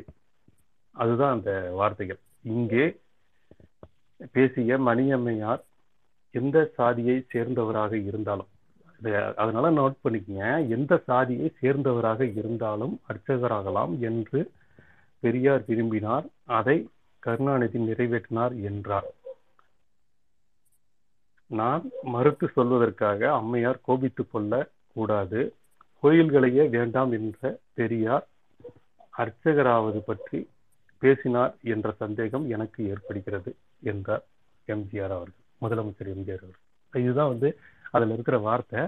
அப்ப என்ன பெரியாரை பத்தி படிச்சிருக்காரு? பெரியார் எதை நோக்கி அதை கொண்டு போனாரு? கோயில்கள் வேண்டாம்னு சொன்னதுக்கு முன்னாடி என்னென்ன சொல்லியிருக்காரு? ஏன் கோயிலை வந்து ஏத்தாரு? அல்லது கடவுள்களை ஏத்தாரு? அதுக்கு முன்னாடி இருந்த ஒவ்வொருத்தருக்கும் அந்த பிரிவு அப்படிங்கிற ஒரு விஷயத்த சொன்னாரா இல்லையா அப்படிங்கிறத பத்தி கவலையே படலை. ஏன்னா அந்த கல்வி அந்த தேடுதல் எதுவுமே இல்லை. சங்கி குணம் இருக்குல்ல. வாட்ஸ்அப்ல இன்னைக்கு வர்றதெல்லாம் பகிர்றது அவங்க சொல்றதை எல்லாமே ஒத்துக்கணும் அப்படிங்கிற விஷயத்தை மட்டும் ஏத்துக்கிறது. இதுதான் வந்து நாங்க இன்னைக்கும் சொல்றதுக்கு ஒரு முக்கிய காரணம் மகுரா சங்கி அப்படின்னு. நீங்க பேசுங்க brother. அண்ணா சாரி இடம் மறிச்சு மன்னிச்சிருங்க. தந்தை பெரியார் வந்து எதுக்காக வந்து இதை இதை நான் இந்த வார்த்தையை நான் சொல்றதுக்கும் கண்டிப்பா ஸ்டாலின் அவருக்கு வந்து அந்த கிரெடிட் போக போகுது அதனாலதான் நான் இந்த இந்த டாபிக்கையுமே நான் எடுக்கிறேன். என்ன அப்படின்னா தந்தை பெரியார் வந்து சொல்றாரு என் நெஞ்சில் தைத்த முள் அப்படின்னு சொல்றது. எதுக்காக வந்து சொல்றாரு தெரியுமா? அனைத்து ஜாதியினரும் அர்ச்சகர் ஆகணும் அப்படின்னு சொல்றதோட மெயின் கான்செப்ட் என்ன அப்படிங்கிறத நான் இதுல பேசலாமாண்ணா இது நான் படிச்சதுனா ப இது எனக்கு தெரிஞ்சதுனால நான் இதை சொல்றேன். தந்தை பெரியார் வந்து என்ன பண்றாரு அப்படின்னா அவருக்கு தெரிய வருது எதுக்கு இந்த ஒரு ஏற்றத்தாழ்வு இருக்குது? அப்படின்னு சொல்லிக்கிட்டு அவர் பா பார்க்கும்போது ரெண்டு விஷயத்த எடுத்துக்கிறாரு. ஒன்னு வந்து எந்த அரசனா இருந்தாலுமே அவன் வந்து சா கோயில்ல பூசாரி என்னது சொல்றானோ அதுதான் கேக்குறாங்க. அதை தாண்டி நம்ம எங்கேயாவது போனோம் அப்படின்னா நீதித்துறை நீதித்துறையை தான் தேடி போறோம். ஸோ அதை வந்து என்ன சொல்றாரு அப்படின்னா functional hegemony and cultural hegemony இந்த ரெண்டுமே யாருக்கிட்ட இருந்தது அப்படின்னு சொன்னா பார்ப்பனர்கள் கிட்ட தான் இருந்தது. ஃபர்ஸ்ட் வந்து நம்ம கோயிலுக்கு கோயில்ல வர்றோம்னு வச்சுக்கோங்களேன். அப்ப அங்க இருந்த அரசர் காலத்துல இருந்தே இது வந்து இருக்குது. இந்த ஹிஸ்டரிய கொஞ்சம் பெருசா சொல்லிடுறேன். என்ன அப்படின்னா அரசர்கள் வந்ததுமே இவங்க என்ன பண்ணுவாங்க அப்படின்னா அரசர்களுக்கே மேலதான் இவங்க இருப்பாங்க. ஆனா பேரளவில் கீழே இருப்பாங்க. பட் அந்த எக்ஸ்கியூஸ் மீ என்ன அப்படின்னு சொன்னா நான் வந்து மந்திரி அந்த இதுல இருப்பாங்கல்ல. நான் வந்து ஒரு ராஜதந்திரி அப்படிங்கிற ஒரு இடத்துல இருக்கிறது யாரு அப்படின்னு பார்த்தானா பார்ப்பனர்கள். அப்ப அவங்க எப்படி மன்னர்களை வலைக்குள்ளாடி போடுறாங்க அப்படிங்கறதுல இருந்து மன்னர்களை இவங்க எப்படி கைக்குள்ளாடி வச்சிருக்காங்க? அதை சொல்லலாமா வேண்டாமான்னு எனக்கு தெரியல. சொல்லிடுறேன்னா மன்னர்களுடைய மனைவிகளை என்ன பண்ணுவாங்க அப்படின்னா நாங்க தான் முதல்ல நீங்க மேரேஜ் பண்ணிக்கிட்டீங்க அப்படின்னா நாங்க தான் முதல்ல புணரணும் அப்படிங்கிற எழுதப்படாத விதி வந்து அங்க அன்னைக்கு இருந்தது. அதை வச்சே மன்னர்களை கைக்குள்ளாடி போட்டிருந்தாங்க. அதே மாதிரி அதே மன்னர்களுக்கு ஆஹ் கேரளால வரும்போது நாயர் அப்படிங்கிற ஒரு கேட்டகரி இருக்கு. அவங்களுக்கு ஊர்ல பேரே ஒரு வேற ஒரு பேரு. சொல்ல விரும்பல. ரொம்ப பச்சையா இருக்கும். அவங்க என்ன பண்ணுவாங்க அப்படின்னா மன்னன் வந்து ஊரெல்லாம் பார்க்க வருவான்ல. பார்க்க வரும்போது அவங்களுடைய பெண்களை அந்த வீட்டு பெண்களையே என்ன பண்ணுவாங்க அப்படின்னா மன்னருக்கு கொடுப்பாங்களாம். சோ இந்த மாதிரி தான் அவங்கள வசப்படுத்திக்கிட்டாங்க. வசப்படுத்தினதுக்கு அப்புறம் என்ன பண்றாங்க அப்படின்னா கல்வி வருது. கல்வி மன்னன் மாமன்னனுடைய மகனுக்கு கூட வந்து குருகுல கல்வியில வந்து அனைத்து விதமான அம்சங்களும் கற்றுக் கொடுக்கப்பட்டதா அப்படின்னு கேட்டானா கிடையாது. சரிங்களா? அப்ப கல்ச்சுரல் ரெஜ்மானி வந்து எந்த அளவுக்கு இம்பாக்ட் ஆயிருக்கு அப்படின்னு பாத்துக்கோங்க ஒரு மன்னன் தன்னுடைய நாட்டே ஆள்ற மன்னனுக்கு கூட கிடையாது. குருகுல கல்வியில பார்ப்பனர்களுக்கு மட்டுமே அனைத்து விதமான பயிற்சிகளும் அளிக்கப்பட்டது. கல்வி கல்விங்கிறது அவங்களுக்கு தான் பயிற்சி அளிக்கப்பட்டது. மன்னர்களுக்கு போர் பயிற்சி மட்டும்தான் அளிக்கப்பட்டதே தவிர வேற எதுவுமே அளிக்கப்படல. அதாவது அறிவார்ந்த ரீதியா வந்து அவங்களுக்கு உண்டான கல்விகளை வந்து க- கொடுக்கப்படவில்லை. ஏன் அப்படின்னு சொன்னோம்னா அப்பதான் நாங்க ராஜதந்திரியா இருக்க முடியும். அவனுக்கு வந்து ஐடியா சொல்லி கொடுக்க முடியும் அப்படிங்கிறத வந்து சொல்லிக்கிட்டாங்க. ஒண்ணு. அப்புறம் இ- இங்க வர்றாங்க. அப்ப அந்த கோயில்ல இருந்து வரும்போது அவன் தான் ஆர்டர் போடுறான். நீ தான் வரணும். அத மன்னனுமே ஆமோதிக்கிறான் பாத்தீங்களா? தமிழ்ல எ- இது சொல்றாங்க. தமிழ்ல வந்து வழிபாடு நடந்த ஒரு இடம் சான்ஸ்கிரிட்டா மாறுது. மாறினதுக்கு அப்புறம் கூட தமிழ் மன்னர்களாலே அதை வந்து எதிர்த்து பேச முடியாத அளவுக்கு வச்சுட்டாங்க. அப்புறம் என்ன ஆயிடுச்சு அப்படின்னா கல்ச்சுரல் ரெஜுமானிய வந்து கலாச்சார மேல் மேல் இது இருக்கு இல்லையா? கலாச்சாரத்தை அவனுங்க எடுத்துக்கிட்டாங்க. கலாச்சாரத்தை எடுத்துக்கிட்டாலே ஐம்பது சதவிகிதம் அவனுங்க கிட்ட போயிடுச்சு. மீதி ஐம்பது சதவிகிதம் எங்க இருக்கு அப்படின்னு சொன்னோம்னா ஃபங்க்ஷனல் ரெஜுமானி நீதித்துறையில இருக்கு. இங்க இப்ப வந்து ஒண்ணுமே இல்லைன்னா கோயிலுக்குள்ளாடி வர முடியல. நீ நேரம் எங்க போகணும்னு சொல்றான்? கோட்டை தேடிதான் போறான். கோர்ட்ல யார் இருக்கிறா? அவனுடைய அதே குடுமி தான் அங்கேயும் இருப்பான். அங்க இருந்துகிட்டு என்ன பண்றான்? இல்ல அவன் சொல்றதுதான் கரெக்ட் அப்படின்னு சொல்லிக்கிட்டு தான் பேசுவாங்க. இதத்தான் தந்தை பெரியார் சொல்றாரு. நீ எந்த ஒரு காரணத்துக்காக போராடி போராடி வந்து கடைசி இடத்துல போய் நிக்கிறியோ அங்கேயும் அவன் நின்னுக்கிட்டு உன்னை டினே பண்ணுவான். அதுதான் நடக்கு. அப்ப இந்த ஃபங்க்ஷனல் ரெஜிமானியையும் கல்ச்சுரல் ரெஜிமானியை என்னால பிரேக்கப் பண்ண முடியலையே அதைத்தான் தந்தை பெரியார் வந்து என் நெஞ்சில் தைத்த முள் அப்படின்னு சொல்லிக்கிட்டு போறாரு. ஆனா அதை வந்து அழகா எடுத்து கொண்டு வர்றாரு யாரு அப்படின்னா கலைஞர் அவர்கள் வந்து அழகா கொண்டு வராங்க. அனைத்து சாதியினரும் அர்ச்சகர் ஆகணும் அப்படின்னு சொல்லிக்கிட்டு கொண்டு வர்றாங்க. அத திரும்பவும் அது என்ன ஆகுது அப்படின்னா காலங்கள் மாறுது ஆட்சி மாறுது. திரும்பவும் ஸ்டாலின் அவர்கள் வந்தாங்க. கொடுத்துட்டாங்க. இன்னைக்கு தந்தை பெரியாருடைய நெஞ்சில் குத் குத்திய முள் வந்து எடுக்கப்பட்டு இருக்கு அப்படின்னு சொல்லிக்கிட்டு தான் சொல்லு இதை விட ஒரு பெரிய இது நமக்கு என்ன வேணும்? அனைத்து சாதியினரும் அர்ச்சகர் ஆகலாம் அப்படின்னு சொல்லிக்கிட்டு கொடுத்தாச்சு. இப்ப வர்றாங்க. எங்களுக்கு தான் க நீங்க தான் கடவுளே இல்லைன்னு சொல்றீங்களே அப்புறம் எதுக்கு? அதான். அனைத்து ஜாதியினரும் உள்ள வரும்போது நீயே வந்து என்ன சொல்லிருவ? கடவுளே இல்லாம வெறும் கல்லு தான் அப்படின்னு சொல்லிக்கிட்டு நீயே உன் வாயால சொல்லணும். நீயே உன் வாயால சொல்லணும் அப்படிங்கிற ஒரு காரணத்துக்காக தான் தந்தை பெரியார் வந்து அந்த அவ்வளோ பெரிய ஒரு என்ன சொல்ல ஆஹ் அதை வந்து பிக் பேங் தியரி கூட தான் நான் கம்பேர் பண்ணுவேன். அங்க இருந்து தானே எல்லாமே வருது. பிக் பேங் தியரியில இருந்து தானே இந்த உலகம் how the world has been created அப்படிங்கிறதுல இருந்து எல்லாமே இருக்கு இல்லையா? அதே மாதிரிதான் இங்கேயுமே. அந்த கல்ச்சுரல் ரெஜ்மானி வந்து எப்படி பெரிய எப்படி வந்து அந்த கேன்சர் அந்த கிராப் மாதிரி எப்படி எல்லாம் இருக்குது அப்படின்னு சொல்லிக்கிட்டு அதை வந்து காட்டி கொடுத்தது வந்து தந்தை பெரியாரோட தொலைநோக்கு பார்வையில தான் அது கிடைச்சது. இன்னும் ஒண்ணு ஏதோ ஒண்ணு சொல்ல வந்த அது மறந்துட்டேன் நானு. ஐயோ ஸ்டாலின் அவங்கள பத்தி அபாரா அபாரா டைம் விடுங்க.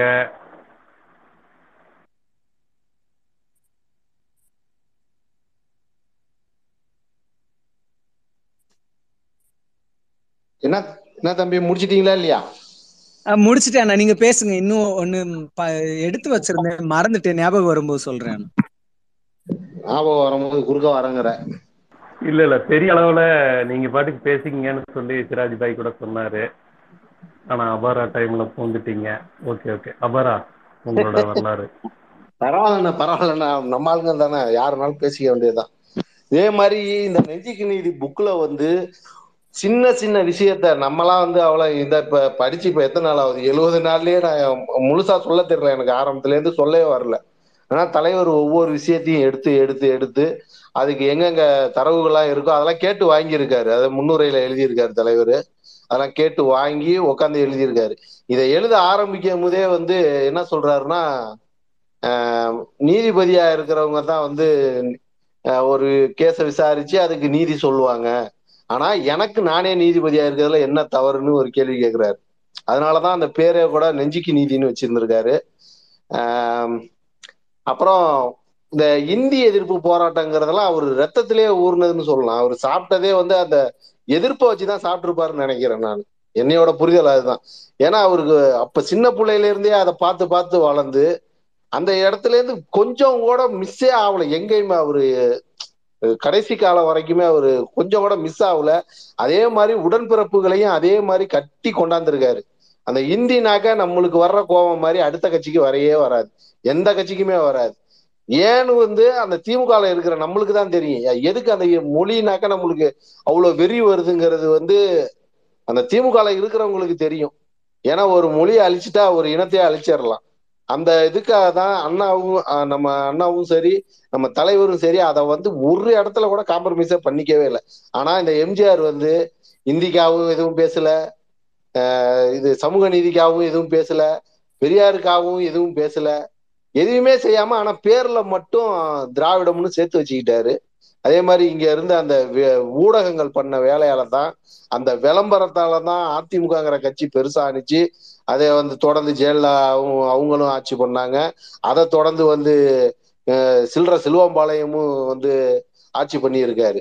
ஆனா நம்ம திமுக வந்து ஆரம்பிச்சதுல இருந்தே பாத்தீங்கன்னா முதல்ல வந்து பதினஞ்சு பேர் எம்எல்ஏ போறாங்க அடுத்தது ஐம்பது பேர் போறாங்க அதுக்கப்புறம் ஆட்சியை பிடிக்கிறாங்க. ஆனா ஆட்சியை பிடிச்சிட்டு ராஜாஜியோடயே போய் கூட்டு வச்சு அண்ணா வந்து கூட்டு வச்சிருந்தாலும் பெரியாருக்கும் அண்ணாவுக்கும் மனக்கசப்பு இருந்தாலும் அவங்க வந்து ஏற்கனவே சந்திச்சுக்கிட்டாங்க. எங்கன்னா ஆஹ் ஒரு இந்திய எதிர்ப்பு போராட்டத்துக்கு போனப்ப ஜெயில திருச்சி ஜெயில தான் வச்சிருந்திருக்காங்க. அங்கே பக்கத்து பக்கத்து ரூம்ல இருந்திருக்காங்க. அண்ணா அண்ணாவுக்கு பெரியார் வந்து சாப்பாடு கொடுத்துருக்காரு. அந்த விஷயம்லாம் நடந்திருக்கு. ஆனா இந்த சிஎம் ஆக போறதுக்கு முன்னாடி அண்ணா போயிட்டு பெரியார்கிட்ட போய் பெரியாரை சந்திச்சுட்டு வந்தோடனே இவனுங்களுக்கு எதையுமே சொல்ல முடியல. இப்ப பெரியாரை அடிக்கணும்னாக்க பெரியாருக்கு பக்கத்துல வெயிட்டா இருக்கிற ஒரு ஆள் யாருன்னா நம்ம அண்ணா மட்டும்தான். அண்ணாவை வந்து நம்ம இப்ப வந்து பிரிச்சுட்டோம்னு சந்தோஷத்துல இருந்திருக்கானுங்க. நான் புரிஞ்சுக்கிட்டதெல்லாம் அதுதான். அதை தான் சொல்றேன் நான். அதுல எழுதியிருக்கிறது அப்படியெல்லாம் எழுதல. நான் புரிஞ்சுக்கிட்டது. வெயிட்டான ஆளை வந்து நம்ம பிரிச்சுட்டோம்னா நம்ம வந்து பெரியாரை அடிச்சிடலாம்னு நினைச்சிருக்கானுங்க. ஆனா ஜெயிச்சதுக்கு அப்புறம் அண்ணா போய் பார்த்தோன்னே அவனுங்க எண்ணத்துல மண்ணு உளுந்து போச்சு. அப்புறம் தான் முழு மூச்சா எதிர்த்திருக்கானுங்க எல்லாத்தையுமே. ஒரு விஷயத்தையும் செய்ய விடுறது இல்ல அங்க காங்கிரஸ் உள்ள இருந்துகிட்டு எந்த விஷயத்தையுமே செய்ய விடாம அதையும் போராடி போராடி தான் ஒவ்வொரு விஷயமா கொண்டாந்துருக்காரு. இங்க வந்து நான் இங்க வந்து சொல்றது வந்து தப்பா இருந்தாலும் சரி ரைட்டா இருந்தாலும் சரி. எனக்கு பட்டதை தான் சொல்றேன். காமராஜரை வந்து பெரிய பிம்பமாவே காட்டிக்கிட்டு இருப்பாங்க. காமராஜரை தலைவரும் ம- மதிச்சிருக்காரு. எனக்கும் மரியாதை இருக்கு இல்லைன்னு சொல்ல. ஆனா பெரிய பிம்பமா காட்டுறவங்க நம்ம தமிழ் மொழிக்குன்னு என்ன செஞ்சாரு? இதே வந்து அவர் ராஜாஜி பூட்டின பள்ளிக்கூடத்தை தான் திறந்தாரு அவர். ஆஹ் அதுக்கு அடுத்தது வந்து இ- மொழியில வந்து மொழி பிரச்சனைக்கு ஒண்ணு கூட அவர் கேட்கல அவரு ஊருக்காரு தான் சங்கரலிங்கனாரு. அவரு ஊர்லயே தான் உண்ணாவிரதம் இருந்து இறந்து போறாரு. அவருக்காக எதுவுமே செய்யல. இந்த தமிழ்நாடுன்னு பேர் வைக்க கூட வரல. அவ்வளவு இருந்தாலும் நம்ம கழகத்து மேல அவ்வளவு அவதூறு பரப்புனாலும் அவர் டெல்லியில இருக்கும் போது இந்த சங்கிங்க கொல்ல போகும்போது நம்ம கட்சி நம்ம உடன்பிறப்பு எம்பியா இருந்தவர் தான் போய் அவரை காப்பாத்தி அழைச்சிட்டு வந்திருக்காரு. கோதண்ட கோதண்டபாணி அவர் ஆமா. இவ்- இவ்வளவு விஷயமும் நடந்திருக்கு. அதே மாதிரி தலைவர் வந்து காங்கிரஸ் கட்சியை எங்கேயுமே வந்து விட்டு கொடுத்தே பேசுனதுல ஆனா எதுக்குற இடத்துல எதுக்குறாரு? எதிர்த்து பேசியிருக்காரு. எந்த இடத்துலயும் விட்டு கொள்கையில. மட்டும் கொள்கையில மட்டும். ஆமா. கொள்கையில மட்டும் அவங்களும் ஏன்னா அந்த கட்சி வந்து காந்தின்ற ஒரு ஒரு பெரிய மனுஷனை வந்து தலைவருக்கு ரொம்ப பிடிச்சிருக்கு. தலைவர் அதுலேருந்து தொடர்ந்து தான் வராரு. அதே மாதிரி தலைவரோட பார்வை வந்து சின்ன பார்வையே கிடையாது. இவர் இங்க ஒண்ணு செய்யறாருன்னா வெளிநாட்டுல யாரோ ஒருத்தவங்க ஒண்ணு செஞ்சிருக்காங்க. ரஷ்யாவோ ஜெர்மனோ அமெரிக்காவோ எங்கேயோ செஞ்சதெல்லாம் வந்து அதெல்லாம் ஒரு மனுஷன் எங்க எதோட எதை போய் சேர்க்கிறாரு பாருங்க. நம்ம இங்க கடகோடியில கடலோரத்துல இருக்கிறோம். இந்தியாவில் இங்க கீழே இருக்கிறோம். இவருக்கு அங்க வரைக்கும் போயிருக்கு பாருங்க. ஒவ்வொரு விஷயத்தையுமே வெளிநாட்டோட தான் கம்பேர் பண்ணியிருப்பாரு. இங்க வந்து மகாராஷ்டிராவுல இப்படி அங்க இப்படி எல்லாம் சொல்லவே இல்லை. வெளிநாட்டுல உள்ளவங்க தான். அந்த முதல் பாகத்துல உள்ளதெல்லாம் எல்லாமே ஆமா. வின்சன் சர்ச்சில் கென்னடி அப்புறம் ஸ்டாலின். ஆஹ் ஸ்டாலின் நெலினு எல்லாத்தையுமே இன்னும் நிறைய பேர் புரியாத பேர்லாம் நிறைய இருக்குது அதுல. ஜப்பான்ல உள்ள ஒரு கவிஞருங்க கவிதை எழுதினவங்க எல்லாத்தையும் சேர்த்து கொண்டாடுறாரு அதுல. அந்த பேர்லாம் வாயிலே நுழையாத பேருங்க. அந்த பேருங்க. அதுக்கப்புறம் இங்க இப்ப ரெண்டாவது பாகத்துக்கு வந்ததுக்கு அப்புறம் காங்கிரஸ்ல வந்து நிறைய நடந்திருக்கு. அதையும் அடிச்சிருக்காரு அப்பெல்லாம் தலைவர்கிட்ட வந்து இந்திரா காந்தி அம்மா வந்து கேட்டிருக்காங்க. எப்பனா ஒரு அவர் பேர் என்னன்னா ஒரு எம்பி வந்து இதுல நின்னார? அவர் பேரை மறந்துட்டேன். அவரை நிக்க வைக்கிறது தோத்து போயிட்டாராம் மறுவாட்டி ரெண்டு பேர்த்த வந்து ராஜினாமா பண்ண ரெடியா இருக்காங்க ராஜினாமா பண்ண வச்சு அவங்கள வந்து எம்பியா ரெண்டு நாளைக்கு முன்னாடி நம்ம படிச்சோமே. ஆமா. அந்த மேலவைக்கு. மேலவை எம்பி தேர்தலுக்கு வந்து உதவி செஞ்சது திமுக தான். காங்கிரஸ் எம்பியை வந்து ஜெயிக்க வைக்கிறதுக்கு. இப்ப நம்ம வந்து சொல்லிட்டு இருக்கிறோம்ல நம்ம வந்து நாற்பதுக்கு நாற்பதுன்னு இப்ப இப்பயே ஜெயிச்சிட்டோம் நம்ம ஏற்கனவே ஒரு வாட்டி. அத சொல்றது அப்பயே தலைவர் வந்து விருதுநகரை தவிர பாக்கி எல்லாத்தையும் தலைவர் தான் அடிச்சிருக்காரு. தலைவர் அடிச்சு பிரிச்சு எடுத்திருக்காரு. அப்பயே நாற்பது தொகுதி காங்கிரஸோட கூட்டணி வச்சு ஜெயிச்சிருக்காரு. அப்ப வந்து ராஜாஜியும் ஆஹ், காமராஜரும் எதிர்த்து நின்று இருக்காங்க காமராஜரை தவிர பாக்கி யாருமே ஜெயிக்கல. அப்ப பாருங்க அப்ப இவர் வந்து பச்சை தமிழர்னு சொல்லுவாங்க. எதுக்கு நான் எதுக்கு இதை சொல்றேன்னா அவர் மேல இருக்கிற காழ்ப்புணர்ச்சி எல்லாம் இல்ல. அவர் போய் அங்க போய் சேர்ந்துட்டாரு பாருங்க. பெரியார் எதுக்கு காமராஜரை கொண்டாந்தாருங்கிறது காமராஜர் மக்களுக்கு வந்து ஒண்ணு தெரியணும். அப்போ வந்து இந்திரா காங்கிரஸ்னு ஒண்ணு இருந்தது. இங்க பசு சின்னம் அப்படிங்கிற ஒரு இதுலயும் வந்து தனியா என்னது ரெண்டு பிரிவா வந்து காங்கிரஸார் வந்து பிரிஞ்சு இருந்தாங்க அப்ப தமிழ்நாடு அரசியல்ல. அந்த இந்திரா காந்தி ஆட்சி காலத்துல வந்து பிரிஞ்சு இருந்ததுனால அதற்குண்டான வாய்ப்பு எல்லாமே வந்து ராஜாஜி அப்படிங்கிறவர் வந்து இங்க சப்போர்ட்டும் பண்ணிட்டு ஆனா பேட்டிகள்ல வந்து திமுகவுக்கு ஆதரவாகவும் அல்லது அண்ணா கலைஞருக்கு வந்து ஆதரவாகவும் இருந்துட்டு ஆனா மறுபடியும் வந்து அந்த தேர்தல் சமயத்துல வந்து மாத்தி போட்டாங்க. அது நிறைய இடங்கள்ல பதிவிட்டு இருக்காரு. அதே மாதிரி ஒரு முக்கியமான விஷயம் இந்த ஐஎன்சி அப்படிங்கிற ஒரு விஷயம் வந்து வேற மாதிரி கொண்டு போயிருந்தாங்க. அப்போ வந்து ரெண்டு பிரிவா இருந்ததுங்கிறது வரலாற்று உண்மை.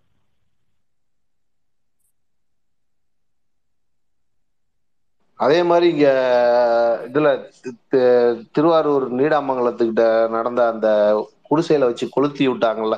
அப்ப வந்து அண்ணா ஆட்சியில தான் இருந்தாங்க. வெண்மணி அந்த நிகழ்ச்சிக்கு வந்து தலைவர் அடுத்த நாளே அண்ணா வந்து போக சொல்லியிருக்காங்க. அண்ணா வந்து உடம்பு சரியில்லாம இருக்கிறாங்க அப்ப.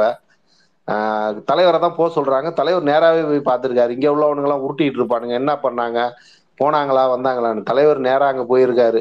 மன்னை நாராயணசாமியை கூப்பிட்டுக்கிட்டு தஞ்சாவூர்லேருந்து ஒருத்தர் மாவட்ட செயலாளரை கூப்பிட்டுக்கிட்டு போய் பார்த்துட்டு அவங்களெல்லாம் சந்திச்சுட்டு தான் வந்திருக்காங்க. இவனுங்க இங்க உருட்டுவானுங்க. இல்லவே இல்லை போவே இல்லை யாருமே கண்டுக்கல அப்படின்ட்டு. அங்க நடந்ததை கூட தலைவர் வந்து என்ன சொல்றாருன்னா இவங்க அவசரப்பட்டாங்கன்னு தான் சொல்றாரு. யாருன்னா அது அந்த த- கொளுத்தி விட்டதெல்லாம் தப்பு தான் மறுவாட்டியும் வந்து கொலை நடக்கும் போத வந்து அது தவறு நடந்துருச்சு அப்படின்னு தான் சொல்றாரு தலைவர். அதே மாதிரி கம்யூனிஸ்டுங்க வந்து இப்ப லேட்டஸ்டாக படிச்சது கம்யூனிஸ்டுங்க வந்து நில உச்சவரம்புக்கு போராட்டம் பண்ணும்போது எல்லாத்தையும் பிடிச்சி உள்ள போட்டாரு. எல்லாத்தையும் உள்ள அதாவது உள்ள இங்க சட்டமன்றத்துல பேசிட்டு இருக்கும்போதே இவங்க வந்து போராட்டத்தை அறிவிச்சிட்டாங்க. அறிவிச்சு போராட்டம் பண்ணும்போது பிடிச்சி உள்ள வச்சாச்சு. உள்ள வச்சதுக்கு அப்புறம் தலைவர்கிட்ட கே கேக்குறாங்க இது மாதிரி உள்ள வச்சிருக்கீங்களே அவங்களுக்கு என்ன இது பண்ணுவீங்க அப்படின்னு கேட்டோன்னா அவங்க வந்து எலெக்ஷன்ல போட்டி போறதுன்னா போட்டி போடலாம். ஓட்டு போட போறதுன்னா போகலாம். நாங்க ஜாமீன் தருவோம் அப்படின்றாரு. அதுக்கப்புறம் அந்த ப- தலைவர் அந்த உச்சவரம்பு சட்டம் கொண்டாந்ததுக்கு அப்புறம் கம்யூனிஸ்ட் எம்எல்ஏ வந்து கேட்டுக்கிறதுக்கு இணங்க அவங்க எல்லாத்தையுமே விடுதலை பண்ணிடுறாங்க. ஒரு மூணு நாளோ நாலு நாள்லயோ விடுதலை பண்ணிடுறாங்க அவங்கள. பேசுங்க பப்பி. இல்ல இது சார்ந்து இருங்க இருங்க. ஒரு ஒரு செகண்ட் இதை சார்ந்து ஒரு நாலு வரி மட்டும் நான் சொல்லிடுறேன். இன்னைக்கு அது படிச்சது தான் ஆயிரத்தி தொள்ளாயிரத்தி எழுபதாம் ஆண்டு பிப்ரவரியில வந்து கலகாட்சி அஹ், வந்து இந்த பதினஞ்சு ஸ்டாண்டர்டு ஏக்கரா உச்சவரம்பு அதாவது நிலைய நில உச்சவரம்புன்னு சொல்றோம்ல அந்த வந்து திடீர் என அறிவித்தது. அந்த சட்டத்தையும் வந்து இயற்றியது. அந்த உச்சவரம்பு சட்டம் உபரி நிலமாக அறிவிக்கப்பட்டது. அதுக்கு முன்னாடி இருந்த காங்கிரஸ் ஆட்சியில் வந்து அவங்க கொடுத்திருந்தது வந்து பதினெட்டாயிரம் ஏக்கரா மட்டும்தான் அறிவிச்சிருந்தாங்க. அதை உபரி நி வந்து அறிவிச்சிருந்தது பதினெட்டாயிரம் ஏக்கர். ஆனால் கலகாட்சியில வந்து ஒரு லட்சத்தி ஐயாயிரத்தி அறுபத்தி எட்டு ஏக்கர் நிலத்தை வந்து உபரி நிலமாக அறிவிச்சு அதில் அரசு கைப்பற்றியது வந்து எண்பத்தி எட்டாயிரத்தி நூத்தி நாற்பது ஏக்கர். அது வந்து என்ன பண்ணாங்கன்னா நிலமற்றவர்களுக்கு அந்த ஒப்படைப்பு செய்தாங்க. அது வந்து மொத்தம் அவங்களுக்கு ஒப்படைப்பு செய்தது மட்டும் அறுபத்தி ரெண்டாயிரத்தி அறுநூத்தி எண்பத்தி ரெண்டு ஏக்கர். பயனடைந்த உழவர் பெருமக்கள் மட்டும் முப்பத்தையாயிரத்தி ஐநூத்தி நாலு. மீதி வந்து அரசுக்கு பொதுவானதாகும். இது வந்து இன்னைக்கு படிச்ச அந்த ஒரு உரையோட முக்கியமான கட்டம் இதை நான் ட்விட்டரும் போட்டிருக்கேன். இது வந்து பயனடைஞ்சவங்க யார் யார் இருப்பாங்க? கிட்டத்தட்ட எழுபது வருஷம் அப்படின்னா நீங்க யோசிச்சு பாருங்க. ஐம்பத்தி மூணு வருஷத்துக்கு முன்னாடி ஒரு ரெண்டு தலைமுறைகள்னு வச்சுக்கோங்க. அதுக்கு முன்னாடி எப்படி இருந்திருப்போம்? இதனால பயனடையாம இருந்திருப்பாங்களா? கிட்டத்தட்ட ஒரு லட்சத்தி எட்டாயிரத்தி அறுபத்தி எட்டு ஏக்கருங்கிறது நீங்க யோசிச்சு பாருங்க. இதை வந்து யாருமே இங்க வந்து கம்பு சுத்திட்டு இருக்கிறவங்க அத்தனை பேரும் வந்து வாயடைச்சு போற ஒரு அந்த இதுதான். இது இது வந்து அரசியல்ல இருக்கிறது. இது வந்து ஒரு பொய் பிரச்சாரமோ அல்லது தவறான தகவலோ கிடையாது அப்படிங்கறதையும் நான் சொல்லிக்கிறேன். நீங்க பேசுங்க ஆஹ் அண்ணா பாலகுமார் அண்ணா வந்து மைக்கு கேக்குறாங்க. அவங்களுக்கு கொடுத்தீங்க அப்படின்னா கொஞ்சம் ஹெல்ப்ஃபுல்லா இருக்கும். ஆஹ் அண்ணா இப்ப ஸ்டாலின் அவங்கள பத்தி பேசலாமா? ஒரு ரெண்டு ஒரே ஒரு இருடா பேசுவோடா நம்ம தானே இனிமேல் பேச போறோம். இங்க யாரும் இல்ல. நம்ம பேச போறோம். என்ன பாலகுமாரனுக்கு மைக்கு கொடுங்க என்ன? கொஞ்சம் முழிச்சு கொடுத்துருங்க. அவங்க எனக்கு பாலகுமார் அண்ணா வந்து எனக்கு மெசேஜ் பண்ணாங்க. அதனாலதான் நான் ஹேண்ட் ரைஸ் பண்ணது. ஓகே தம்பி ஓகே தம்பி. அதே மாதிரி நம்ம திமுக வந்து இந்துக்களுக்கு எதிரான கட்சி இந்துக்களுக்கு எதிரான கட்சின்னு ஊழ விட்டுக்கிட்டே இருப்பானுங்க. ஆனா தலைவர் இல்ல இல்ல இல்ல. தலைவர் முதலமைச்சர் ஆன உடனே அப்ப வந்து மேலவைன்னு ஒண்ணு இருந்திருக்கு தமிழ்நாட்டுல. அந்த மேலவைக்கு வந்து மூணு பேரை போடும் போது ரெண்டு ரெண்டு பேர்த்த வந்து நம்ம கழகத்துல இருந்து ஏத்துக்கிட்டாங்க நம்ம உடன்பிறப்புகள் அப்ப இருந்தவங்க. இன்னொருத்தர் யாருன்னு முடிவு பண்றதுக்கு தலைவர் சொல்லியிருக்காரு இது மாதிரி குன்றக்குடி அடிகளாரை வந்து நம்ம மேலவை உறுப்பினர் ஆக்கிடலாம்னா நம்ம ஆளுங்கெல்லாம் அவர் ஒத்துக்குவாரா? அவர் தான் சாதுவாச்சேன்னு சொல்லியிருக்காங்க. இல்ல நம்ம பேசுவோம் அப்படின்னோன்னா அவர்கிட்ட போய் சொன்னோடனே நான் எப்படி வந்து இது பண்ணுவேன்னா நீங்க தமிழ்ல வந்து புலமையா இருக்கிறீங்களா? அதுவே போதும். நீங்க வாங்க. நீங்க வந்து மேலவை உறுப்பினரா இருங்கன்னு சொல்லியிருக்காரு. அப்ப நம்ம தலைவர் வந்து அப்பயே வந்து இந்து அதெல்லாம் இல்லை. தமிழ் மொழி நம்ம நாட்டுக்கு யார் நல்லது பேசுவாங்க? நம்ம நாட்டை யார் வளர்ச்சி பாதை கொண்டு போவாங்கன்னு அப்பயே தெரிஞ்சிருக்கு. இவனுங்க தான் வந்து இந்துக்களுக்கு ஒண்ணும் பண்ணல ஒண்ணும் பண்ணல. தலைவர் அப்பயே வந்து இந்த திருவாரூர் தேரை ஓட விடும் போது கே- அந்த இது கணக்கு பார்க்கும் போது கேட்டிருக்காங்க. பெரியார் கேட்டிருக்காரு. பெரியார் என்ன கேட்டாருன்னா இப்ப வந்து வேஸ்டா இவ்வளவு செலவு பண்ணியிருக்கீங்களே ரோடு போடுறேன்னு போட்டிருக்கீங்களே. பெரியார் கேட்கும் போது அப்ப தலைவர் சொல்லியிருக்காரு ஒரு பொதுக்கூட்டத்துல சொல்றாரு அந்த விஷயத்த. என்ன சொல்றாருன்னா நான் வந்து இப்ப தேர் ஓடுது அப்படின்றதுக்காக நான் ரோடு போடல. ரோடு போடுறது வந்து தேர் நாலு நாள் தான் போகும். நாலு நாளைக்கு அப்புறம் மக்கள்ல பயன்படுத்த போறாங்க. இது வந்து ஒரு அரசியல்வாதிக்கு உள்ள ஒரு நுண்ணறிவு இது. இத இந்த இந்த இந்த மாதிரி நேரத்துல இதை செஞ்சோம்னா மக்களுக்கு அது பயன்பட்டுரும். ஆனா இவனுங்க உருட்டுறதெல்லாம் பாத்தீங்கன்னா வேற மாதிரி உருட்டுவானுங்க. தலைவர் செஞ்சதெல்லாம் வந்து பாத்தீங்கன்னா இதுக்காக எதுக்கு செஞ்சாரு? அது எதுக்கு செஞ்சாரு? இதை எதுக்கு செஞ்சாருன்னு. அதை வந்து நானே கூட அதை நிறைய இடத்துல யோசிச்சிருக்கேன். யோசிச்சாலும் ஆனா அவர் பண்ணதெல்லாம் அதுக்கப்புறம் அவர் சொல்றத படிச்சதுக்கு அப்புறம் தான் தெரியுது இதெல்லாம் இதுக்காக தான் செஞ்சிருக்காரு இதுக்காக தான் செஞ்சிருக்காருன்னு. ஆனா அப்பையிலேருந்தே இதை வந்து வெளியில விடாமையே மறைச்சு மறைச்சே வச்சிருக்கானுங்க.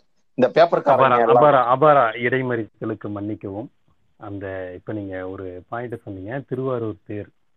அந்த திருவாரூருக்கு வந்து தேர் விழாவின் போது தலைவர் கலைஞர் வேடிக்கை பார்க்கும் போது சிறு வயதில் முன்னால் தேரை இழுக்கிறவர்கள் வடத்தை இழுக்க சிரமப்படும் போதெல்லாம் அவர்களுடைய உடம்பில் சாதியின் காரணமாக சவுக்கடிகள் துள்ளி விழுந்து அவர்கள் வேகத்துடனேயே தேரை இழுப்பார்கள். அந்த கொடுமை இளம் வயதை தலைவரை பாதித்தது. கருணையின்றி சாட்டையால் அடிக்கப்பட்டு தேரை நகர்த்தும் துன்புற்ற விவசாயிகளின் வாழ்வில் ஒட்டுமொத்தமாக ஒளியேற்றினார் என்றால் அது மிகையாகாது அந்த காலத்தில் திருவாரூர் தேரோட்டம் என்றால் என்ற பெயரில் நடந்த அத்துமீறல். அது வந்து நாத்திகம் பேசிய கம்யூனிஸ்ட் கலைஞர் செய்த மாபெரும் பொது உடைமை. அதாவது அந்த தொழிலாளிகள்னா என்ன அவங்களோட கஷ்டம் அப்படின்னு தெரிஞ்சுக்கிட்டு அந்த திருச்சி பெல் நிறுவனத்திடமிருந்து பெல்லுனா தெரியும் பாரத் ஹெவி எலக்ட்ரானிக்ஸ் லிமிடெட் அங்கிருந்து ஹைட்ராலிக் பிரேக் செய்ய வைத்து இரும்பினால் ஆன ஒன்றை ஆள் உயரம் கொண்ட ராட்சத சக்கரங்களை தாங்கிகள் கொண்டு பேரிங் அதை கொண்டு இயங்க வைத்தார். அதற்கு முன்னால் தேரை அதற்கு அதுக்கு முன்னாடிலாம் வந்து தேரை மனிதன் இழுத்து சக்கரங்களுக்கு இடையே எவ்வளவு பேர் இறந்திருக்காங்க? அந்த இரும்பினால் ஆன பெரிய வளைவான தகடுகளை வைத்து திருப்பிடை செய்தனர். இது அதுக்கப்புறம் அந்த பிஹெச்எல் வந்த பின்னாடி. அதை வந்து பின்னால் இருந்து புல்டோசர் வைத்து தள்ளினால் தேர் தென்றலாய் நகர்ந்து வளம் வரும் என்று அதை வந்து கொண்டு வந்தாரு. அப்படிங்கிறது தான். ஏன்னா அந்த தேரோட இடம் வந்து முந்நூறு டன். அந்த மிகப்பெரிய ஆழித்தேர் ஆசியாவுடைய மிகப்பெரிய ஆழித்தேர்னு சொல்லுவாங்க. அதை வந்து அதுக்கு முன்னாடி எல்லாமே வந்து பல நாட்கள் ஆகும். ஆனால் வந்து அன்னைக்கு நாலு நாட்கள். அந்த அது எப்படி சொல்றதுன்னா அந்த கோயில் நகரம் அப்படிங்கிறத விட அந்த மாட வீதிகள்னு சொல்றது நாலு இருக்கும். கிழக்கு மாட வீதி தெற்கு மாட வீதி அப்படின்ட்டு தனியா இருக்கும். ஆனா அதுக்கு முன்னாடி இருந்தது பன்னெண்டாயிரம் பேர் வந்து வடம் பிடிச்சாதான். அந்த கயிறை பிடிச்சி இழுத்தா மட்டும்தான் வந்து அந்த நகரம் அந்த தேர் தெருவுக்குள்ள. ஆனா அதை சவுக்கடி அப்படிங்கிறத காப்பாத்திட்டு அதை மடை மாற்றி இந்த மாதிரியான அந்த அறிவியலான ஒரு இதை கொண்டு வந்தது வந்து கலைஞர் மட்டும்தான். நீங்க தொடருங்க. நன்றி. ஒரே ஒன்று சொல்லிடுறேன் பப்பி அப்புறம் நீ பேசலாம். ஒன்று ஒரு ரெண்டே ரெண்டு பாயிண்ட் மட்டும். எல்லாரும் வந்து அண்ணாவுக்கு வந்து யார் செலவு பார்த்தது யார் செலவு பார்த்தது நான் நிறைய வாட்டி பார்த்துருக்கேன் கேள்விப்பட்டிருக்கேன். கேட்டிருக்கேன் நான். ஃபேஸ்புக்லேயே நிறைய வாட்டி பார்த்துருக்கேன். அண்ணாவுக்கு யார் ஹாஸ்பிட்டல் செலவெல்லாம் பண்ணதுன்னு.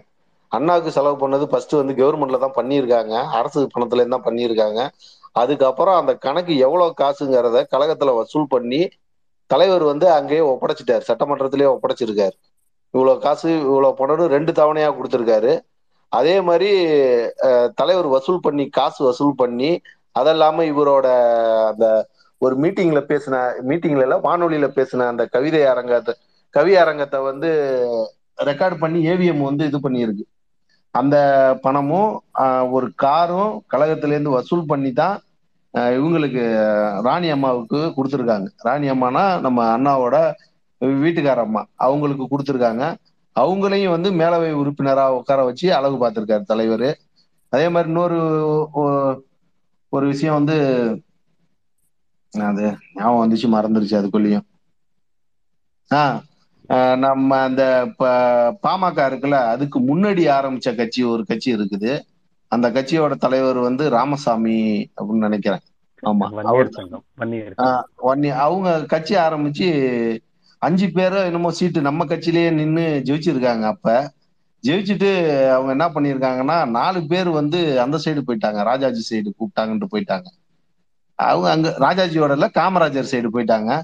அதுல ஒருத்தவர் மட்டும் நான் வந்து துரோகம் பண்ண மாட்டேன். இது மாதிரி கலைஞர் தான் வந்து எனக்கு வந்து ஓட்டு கேட்டாரு கஷ்டப்பட்டு எல்லாம் பண்ணாரு. அவர் பக்கம் தான் நான் இருப்பேன்னு சொல்லி அவருடைய கடைசி வரைக்கும் இருந்திருக்காரு அமைச்சராகவும் இருந்திருக்காரு. கடைசியில அவரு இறக்கும் போது வந்து ரெண்டு பேர்த்த சொல்லிட்டு இறக்குறாரு. ரெண்டு பேத்துக்கு கொடுக்காதீங்க அப்படின்ட்டு. ஆனா தலைவரோட கஷ்ட காலமா இல்ல அது வந்து கஷ்டப்பட்டாங்கன்னு தலைவர் வந்து அதை வந்து இதா தான் சொல்றாரு. அது தப்பா தான் சொல்லிட்டு அதுக்கப்புறம் சொல்றாரு. நான் இந்த எலெக்ஷன்ல வந்து இவ்வளவு சீட்டு அதிகமா ஜெயிச்சிருக்கிறதுக்கு ரொம்ப கஷ்டப்பட்டவங்க வந்து பன்ருட்டி ராமச்சந்திரனும் மதியழகனும். மதியழகன்றவர் வந்து ஆரம்ப காலத்திலேருந்து தலைவரோட இருந்தவர் தான் ஆனா அவரோட ஃபர்ஸ்ட் அண்ணாவோட அமைச்சரவையில இருக்கும் போது அவங்க அண்ணன் அண்ணனும் அண்ணன் வந்து வீடு வாங்கின புகார்ல தான் அவர் அமைச்சர் பதவியிலேருந்து தூக்குறாங்க. தூக்கிட்ட உடனே மறுவாட்டியும் கொடுக்கறதுக்கு இந்த கஷ்டப்பட்டாங்களேங்கிறதுக்காக அவர் அவங்க வந்து ரொம்ப அழுவாத குறையா வந்து கேட்குறாங்க ரெண்டு பேருமே அழுதுருக்காங்க. தலைவர் அழுவுறத பார்த்தோன்னா இவருக்கு மனசு கஷ்டமாயி போய் அதையும் எழுதியிருக்காரு அவர். அழுவுறத பார்த்தோன்னா நான் வந்து கரைஞ்சிருவேன் அப்படின்ட்டு. அதனாலதான் பண்டுட்டி ராமச்சந்திரனுக்கு ஒரு அமைச்சர் பதவி கொடுத்திருக்காரு. மதியழகனை வந்து சபாநாயகர் ஆக்கியிருக்காரு அப்புறம் இப்ப சீமான் மதியழகன். ஆஹ் அந்த சீமான் வந்து ஒரு உருட்டு உருட்டுனால இப்ப இடையில வந்து அவர் மூக்கையா தேவர். அவரு வந்து நம்ம நம்ம ஆட்சி அமைக்கும் போது ஃபர்ஸ்ட் ஆட்சி அமைக்கும் போது அவரை வந்து சபாநாயகர் அந்த ஃபர்ஸ்ட் அதாவது இவங்கெல்லாம் பதவி பிரமாணம் எடுக்கிறதுக்கு முன்னாடி ஒரு டெம்பரரியா வைக்கிறதுல வந்து மூக்கையா தேவர் தான் வந்து துணை சபாநாயகரா இருந்திருக்காரு. அப்ப அப்ப அவங்கெல்லாம் வந்து நல்லா தான் பேசியிருக்காங்க. இவங்களோட கூட்டணியில இருந்திருக்காங்க. நம்ம கட்சியோட கூட்டணியில தான் இருந்திருக்காரு. இவன் வந்து இந்த உருட்டு உருட்டுறான் அவன். பேசுங்க பப்பி. அப்புறம் நான் பேசுறேன். பாலகுமாரண்ணா நீங்க பேசுங்க.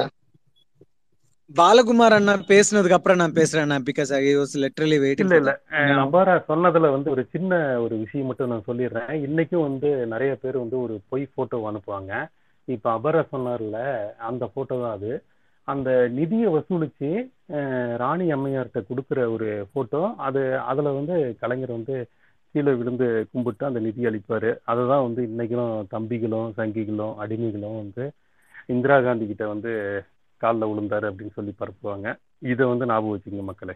ஓகே நீங்க அதுல புக்லயும் எழுதியிருக்காரு அவரு. நான் காலில் தொட்டு வணங்கணும்னு எழுதியிருக்காரு. இல்ல இல்ல. ஆமா இத வந்து இன்னைக்கும் பரப்பிக்கிட்டு தான் இருக்காங்க. டெய்லி அந்த போட்டோ வந்துகிட்டு இருக்கும். அதுக்கு உண்டான தரவுகளை வச்சுக்கோங்க. அத அந்த வார்த்தையை நீங்க சொல்லுங்க. அதை நீங்க எப்ப வேணாலும் ஃபேக்ட் செக் பண்ணிக்கலாம். பேசுங்க பழகுமாறண்ணா ஆஹ் வணக்கம். எல்லாருக்கும் வணக்கம். அபாரா வந்து ரொம்ப நெஞ்சு நீதியை வந்து ரொம்ப அழகா சொல்லிட்டு இருந்தாப்ல கழுகனை சொல்லிட்டு இருந்தாப்ல. நான் நான் ரொம்ப சிலாயித்து பாக்குற ஒரு விஷயம் என்னன்னா நம்ம தலைவர் பிறந்த அந்த ஆண்டு ஆயிரத்தி தொள்ளாயிரத்தி இருபத்தி நான்காம் ஆண்டு அந்த ஆண்டை வந்து ஒட்டி அந்த ஆண்டுல இருந்து சொல்ல போனா வரலாறு வரலாறு எழுதுற அளவுக்கு நான் ஒன்றும் பெரிய ஆள் இல்லை அப்படின்னு சொல்லிட்டு அந்த வரலாற்றை வந்து மேற்கோடிட்டு வந்து உலக வரலாறு வந்து எல்லா இடத்துலயும் வந்து மேற்கோடுறது ஆமா. அதாவது அது ரஷ்யாவா இருக்கட்டும் எஜிப்டா இருக்கட்டும் துருக்கியா இருக்கட்டும் ஆப்கானா இருக்கட்டும் உலகத்தில் உள்ள தெற்காசிய நாடுகளா இருக்கட்டும் எல்லா நாட்டையுமே வந்து மேற்கோடிட்டு அங்க உள்ள கவிஞர்கள் எழுத்தாளர்கள் புரட்சியாளர்கள் சிந்தனையாளர்கள் இப்படி வந்து அது அதுவும் குறிப்பா வந்து கம்யூனிச சிந்தனையாளர்கள். அது ரொம்ப முக்கியமான ஒரு பார்வை. ஏன்னா வந்து தலைவருக்கு வந்து அப்ப இருந்த அந்த பொதுவுரிமை சித்தாந்தத்து மேல இருந்த ஒரு மிகப்பெரிய ஒரு தாக்கம். அது அதை வந்து ரொம்ப மேற்கொண்டுட்டு சொல்ற அந்த இடம். இன்னொன்று வந்து சிறை வாழ்க்கையில. சிறை வாழ்க்கையில வந்து நம்மளாம் வந்து சிறை வாழ்க்கை வந்து ரொம்ப துன்பமான ஒரு வாழ்க்கையா இருக்குன்னு சொல்லுவோம். அந்த சிறை வாழ்க்கை கள்ளக்குடி போராட்டம் நடந்து அதுக்கப்புறம் அவங்க போய் சிறையில இருந்தப்ப அந்த சிறை வாழ்க்கையை வந்து எப்படி வந்து ஒரு அதாவது ஒரு சிறை வாழ்க்கையை வந்து சிலாயித்து எப்படி எழுத முடியும்? அப்படின்னு எனக்கு தெரியல. அது அப்படி எழுதியிருப்பாரு. அந்த வரிகள்லாம் வந்து ரொம்ப சிறப்பாவே இருக்கும் அது. ஆமா அதை நான் சொல்லணும்னு நினைச்சேன். நீங்க பேசுங்க பாரா யாரும் பேசுங்க. அண்ணா இப்போ நான் நான் பேசிக்கிறேன் பாலகுமார் அண்ணா. ஒரு டூ ஃபைவ் மினிட்ஸ் தான். ஃபர்ஸ்ட் வந்து அபார் அண்ணா நீங்க சொல்லியிருந்தீங்க இல்லையா? டிஎம்கே வந்து இந்துக்களுக்கு எதிரான கட்சி. அப்படின்னு சொல்ற ஒரு இந்து கண்டிப்பா இடஒதுக்கீடுல வந்து எல்லா வசதிகளையும் வாங்கியிருப்பான். பிசி எம்பிசி ஓபிசி என்னென்ன கேட்டகரிலாம் இருக்கோ எல்லாருக்குமே நம்மளுடைய கலைஞர் அவர்கள் வந்து இடபிள்யூ சிஸ்டம் மூலமா நிறைய நிறைய அந்த இடஒதுக்கீடின் மூலமாக நிறைய வந்து உதவிகள் செஞ்சிருக்காங்க.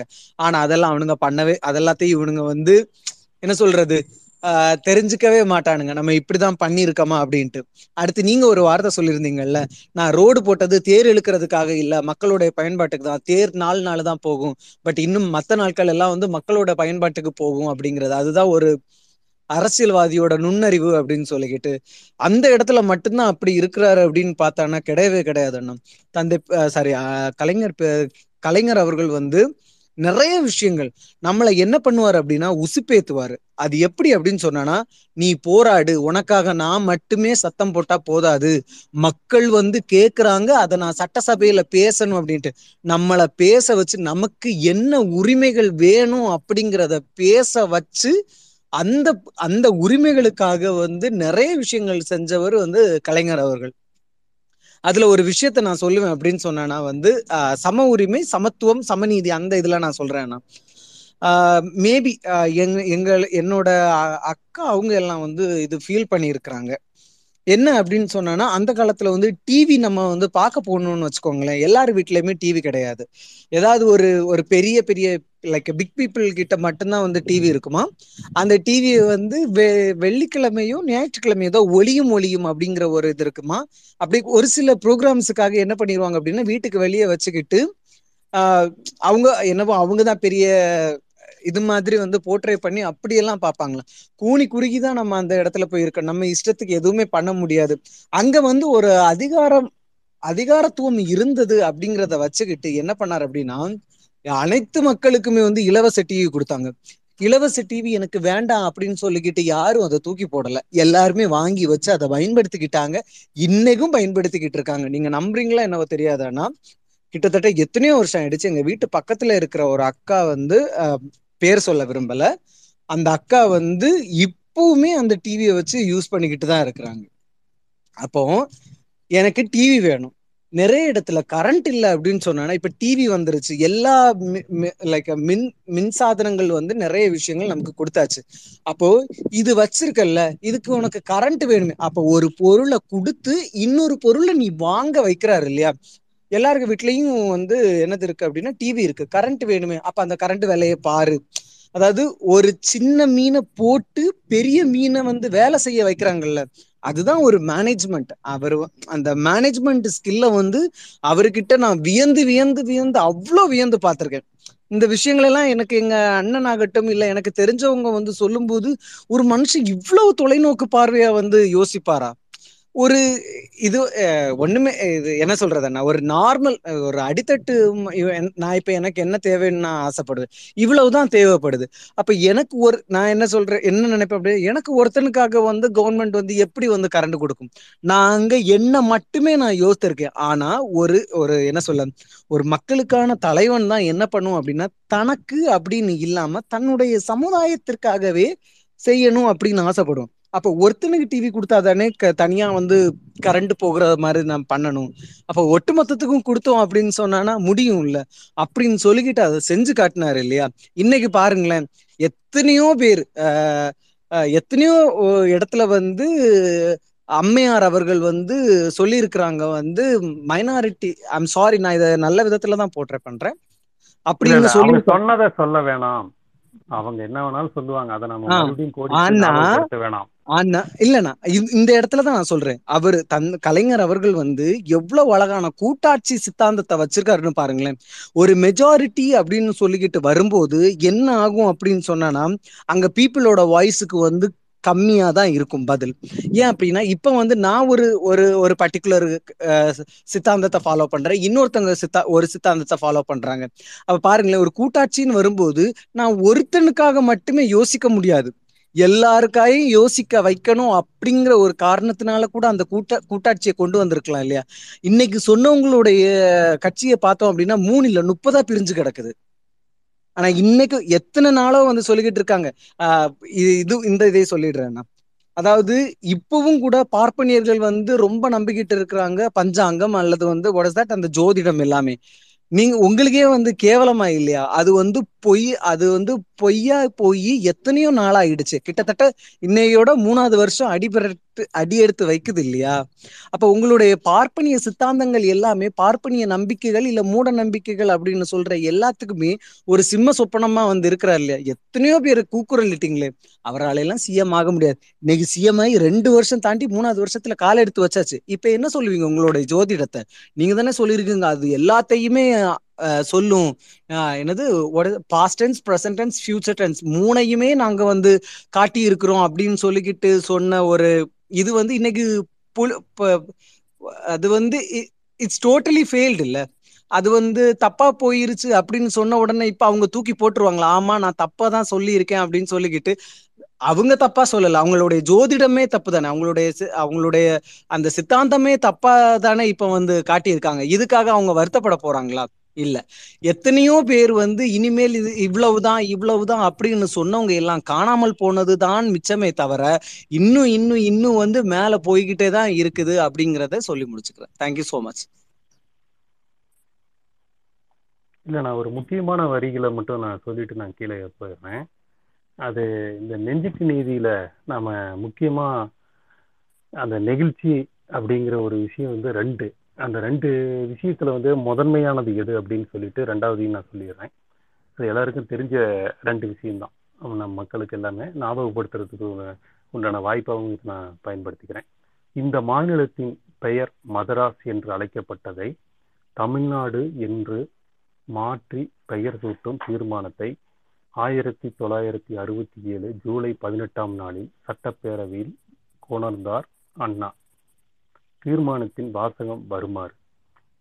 இந்திய அரசியலமைப்பு சட்டத்தில் இம்மாநிலத்தை குறிப்பிடும் பெயர் தமிழ்நாடு என மாற்றியமைக்கப்பட வேண்டும் என்று இப்பேரவை உறுதியாக கருதுவதுடன் இது குறித்து அரசியலமைப்பு சட்டத்தில் தேவையான திருத்தங்கள் அமையும் வண்ணம் மாநில அரசு நடவடிக்கைகளை எடுத்துக்கொள்ள வேண்டும் என்றும் இப்பேரவை பரிந்துரைக்கிறது. இந்த தீர்மானம் எதிர்ப்பு எதுவுமின்றி ஒருமனதாகவே நிறைவேற்றப்பட்டது. அப்போது சட்டப்பேரவை உற்சாகத்தின் உச்சிக்கு சென்று உணர்ச்சி பிளம்பாய் மாறியிருந்தது. அப்போது சட்டப்பேரவை உற்சாகத்தின் உணர்ச்சி உற்சாகத்தின் உச்சிக்கே சென்று உணர்ச்சி பிளம்பாய் மாறியிருந்தது. தமிழ் தாயின் நெஞ்சம் குளிர்ந்திட தக்க தீர்மானத்தின் நிறைவேற்றிவிட்டோம் என்ற பூரிப்பிலே எல்லா உறுப்பினர்களின் உள்ளத்திலும் உவகை வெள்ளம் பொங்கி வழிந்தது. அதனை புரிந்து கொண்ட அண்ணா அதுவரை சட்டமன்றத்திலே சட்டமன்றத்திலேயே நடைந்திராத ஒரு வழக்கத்துக்கு மா மாறான திடீரென்று ஒரு அடிக்கோளினார் தம் இருக்கையிலிருந்து எழுந்து நின்று மாண்புமிகு ஆதித்தனார் அவர்களே. அப்போ வந்து சபாநாயகரா சிவந்தி ஆதித்தன் அவர்கள்.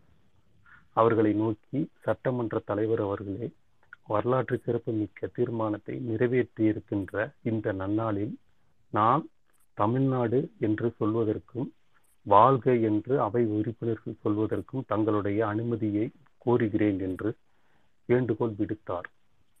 பேரவைத் தலைவர் உடனே அதற்கு ஒப்புதல் அளித்தார். அதன் பின்னர் தமிழ்நாடு என்று அண்ணா உறக்க குரல் எழுப்பவும் எல்லா உறுப்பினர்களும் வாழ்க என்று முழக்கமிட்டனர். அவ்வாறு மூன்று முறை முழங்கப்பட்டது. தமிழக சட்டமன்ற வரலாற்றையே அத்தகைய முழக்கம் எதிரொலித்தது. அதுதான் முதல் தடவை என்பது குறிப்பிடத்தக்கது. இனி எப்போதும் நடந்தது இல்லை என்று என்னால் அறிந்தவரை சொல்வதற்கும் எனக்கு உரிமையுள்ளது. இரண்டாவது விஷயத்தை நான் சொல்லிடுறேன். அந்த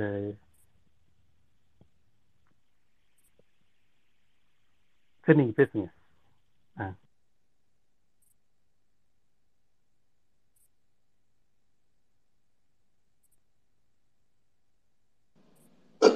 சிவாஜி கணேசனே வந்து நம்ம கட்சியில தான் இருந்திருக்காரு திமுகல தான் ஆரம்பத்துல இருந்திருக்காரு.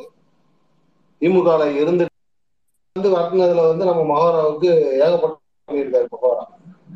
அப்பயே வந்து சங்கி வேலையெல்லாம் நிறைய பார்த்துருக்காரு. என்ன சொல்லி அவரை வரட்டியிருக்காங்கன்னா அவர் வந்து திருப்பதிக்கு போயிட்டு பட்டையும் கொட்டையுமா வந்தார். இதுதான் அவரை வந்து விரட்டுறதுக்கான காரணம்னு சொல்லியிருக்காங்க. அவரும் வெளில போயிருக்காரு.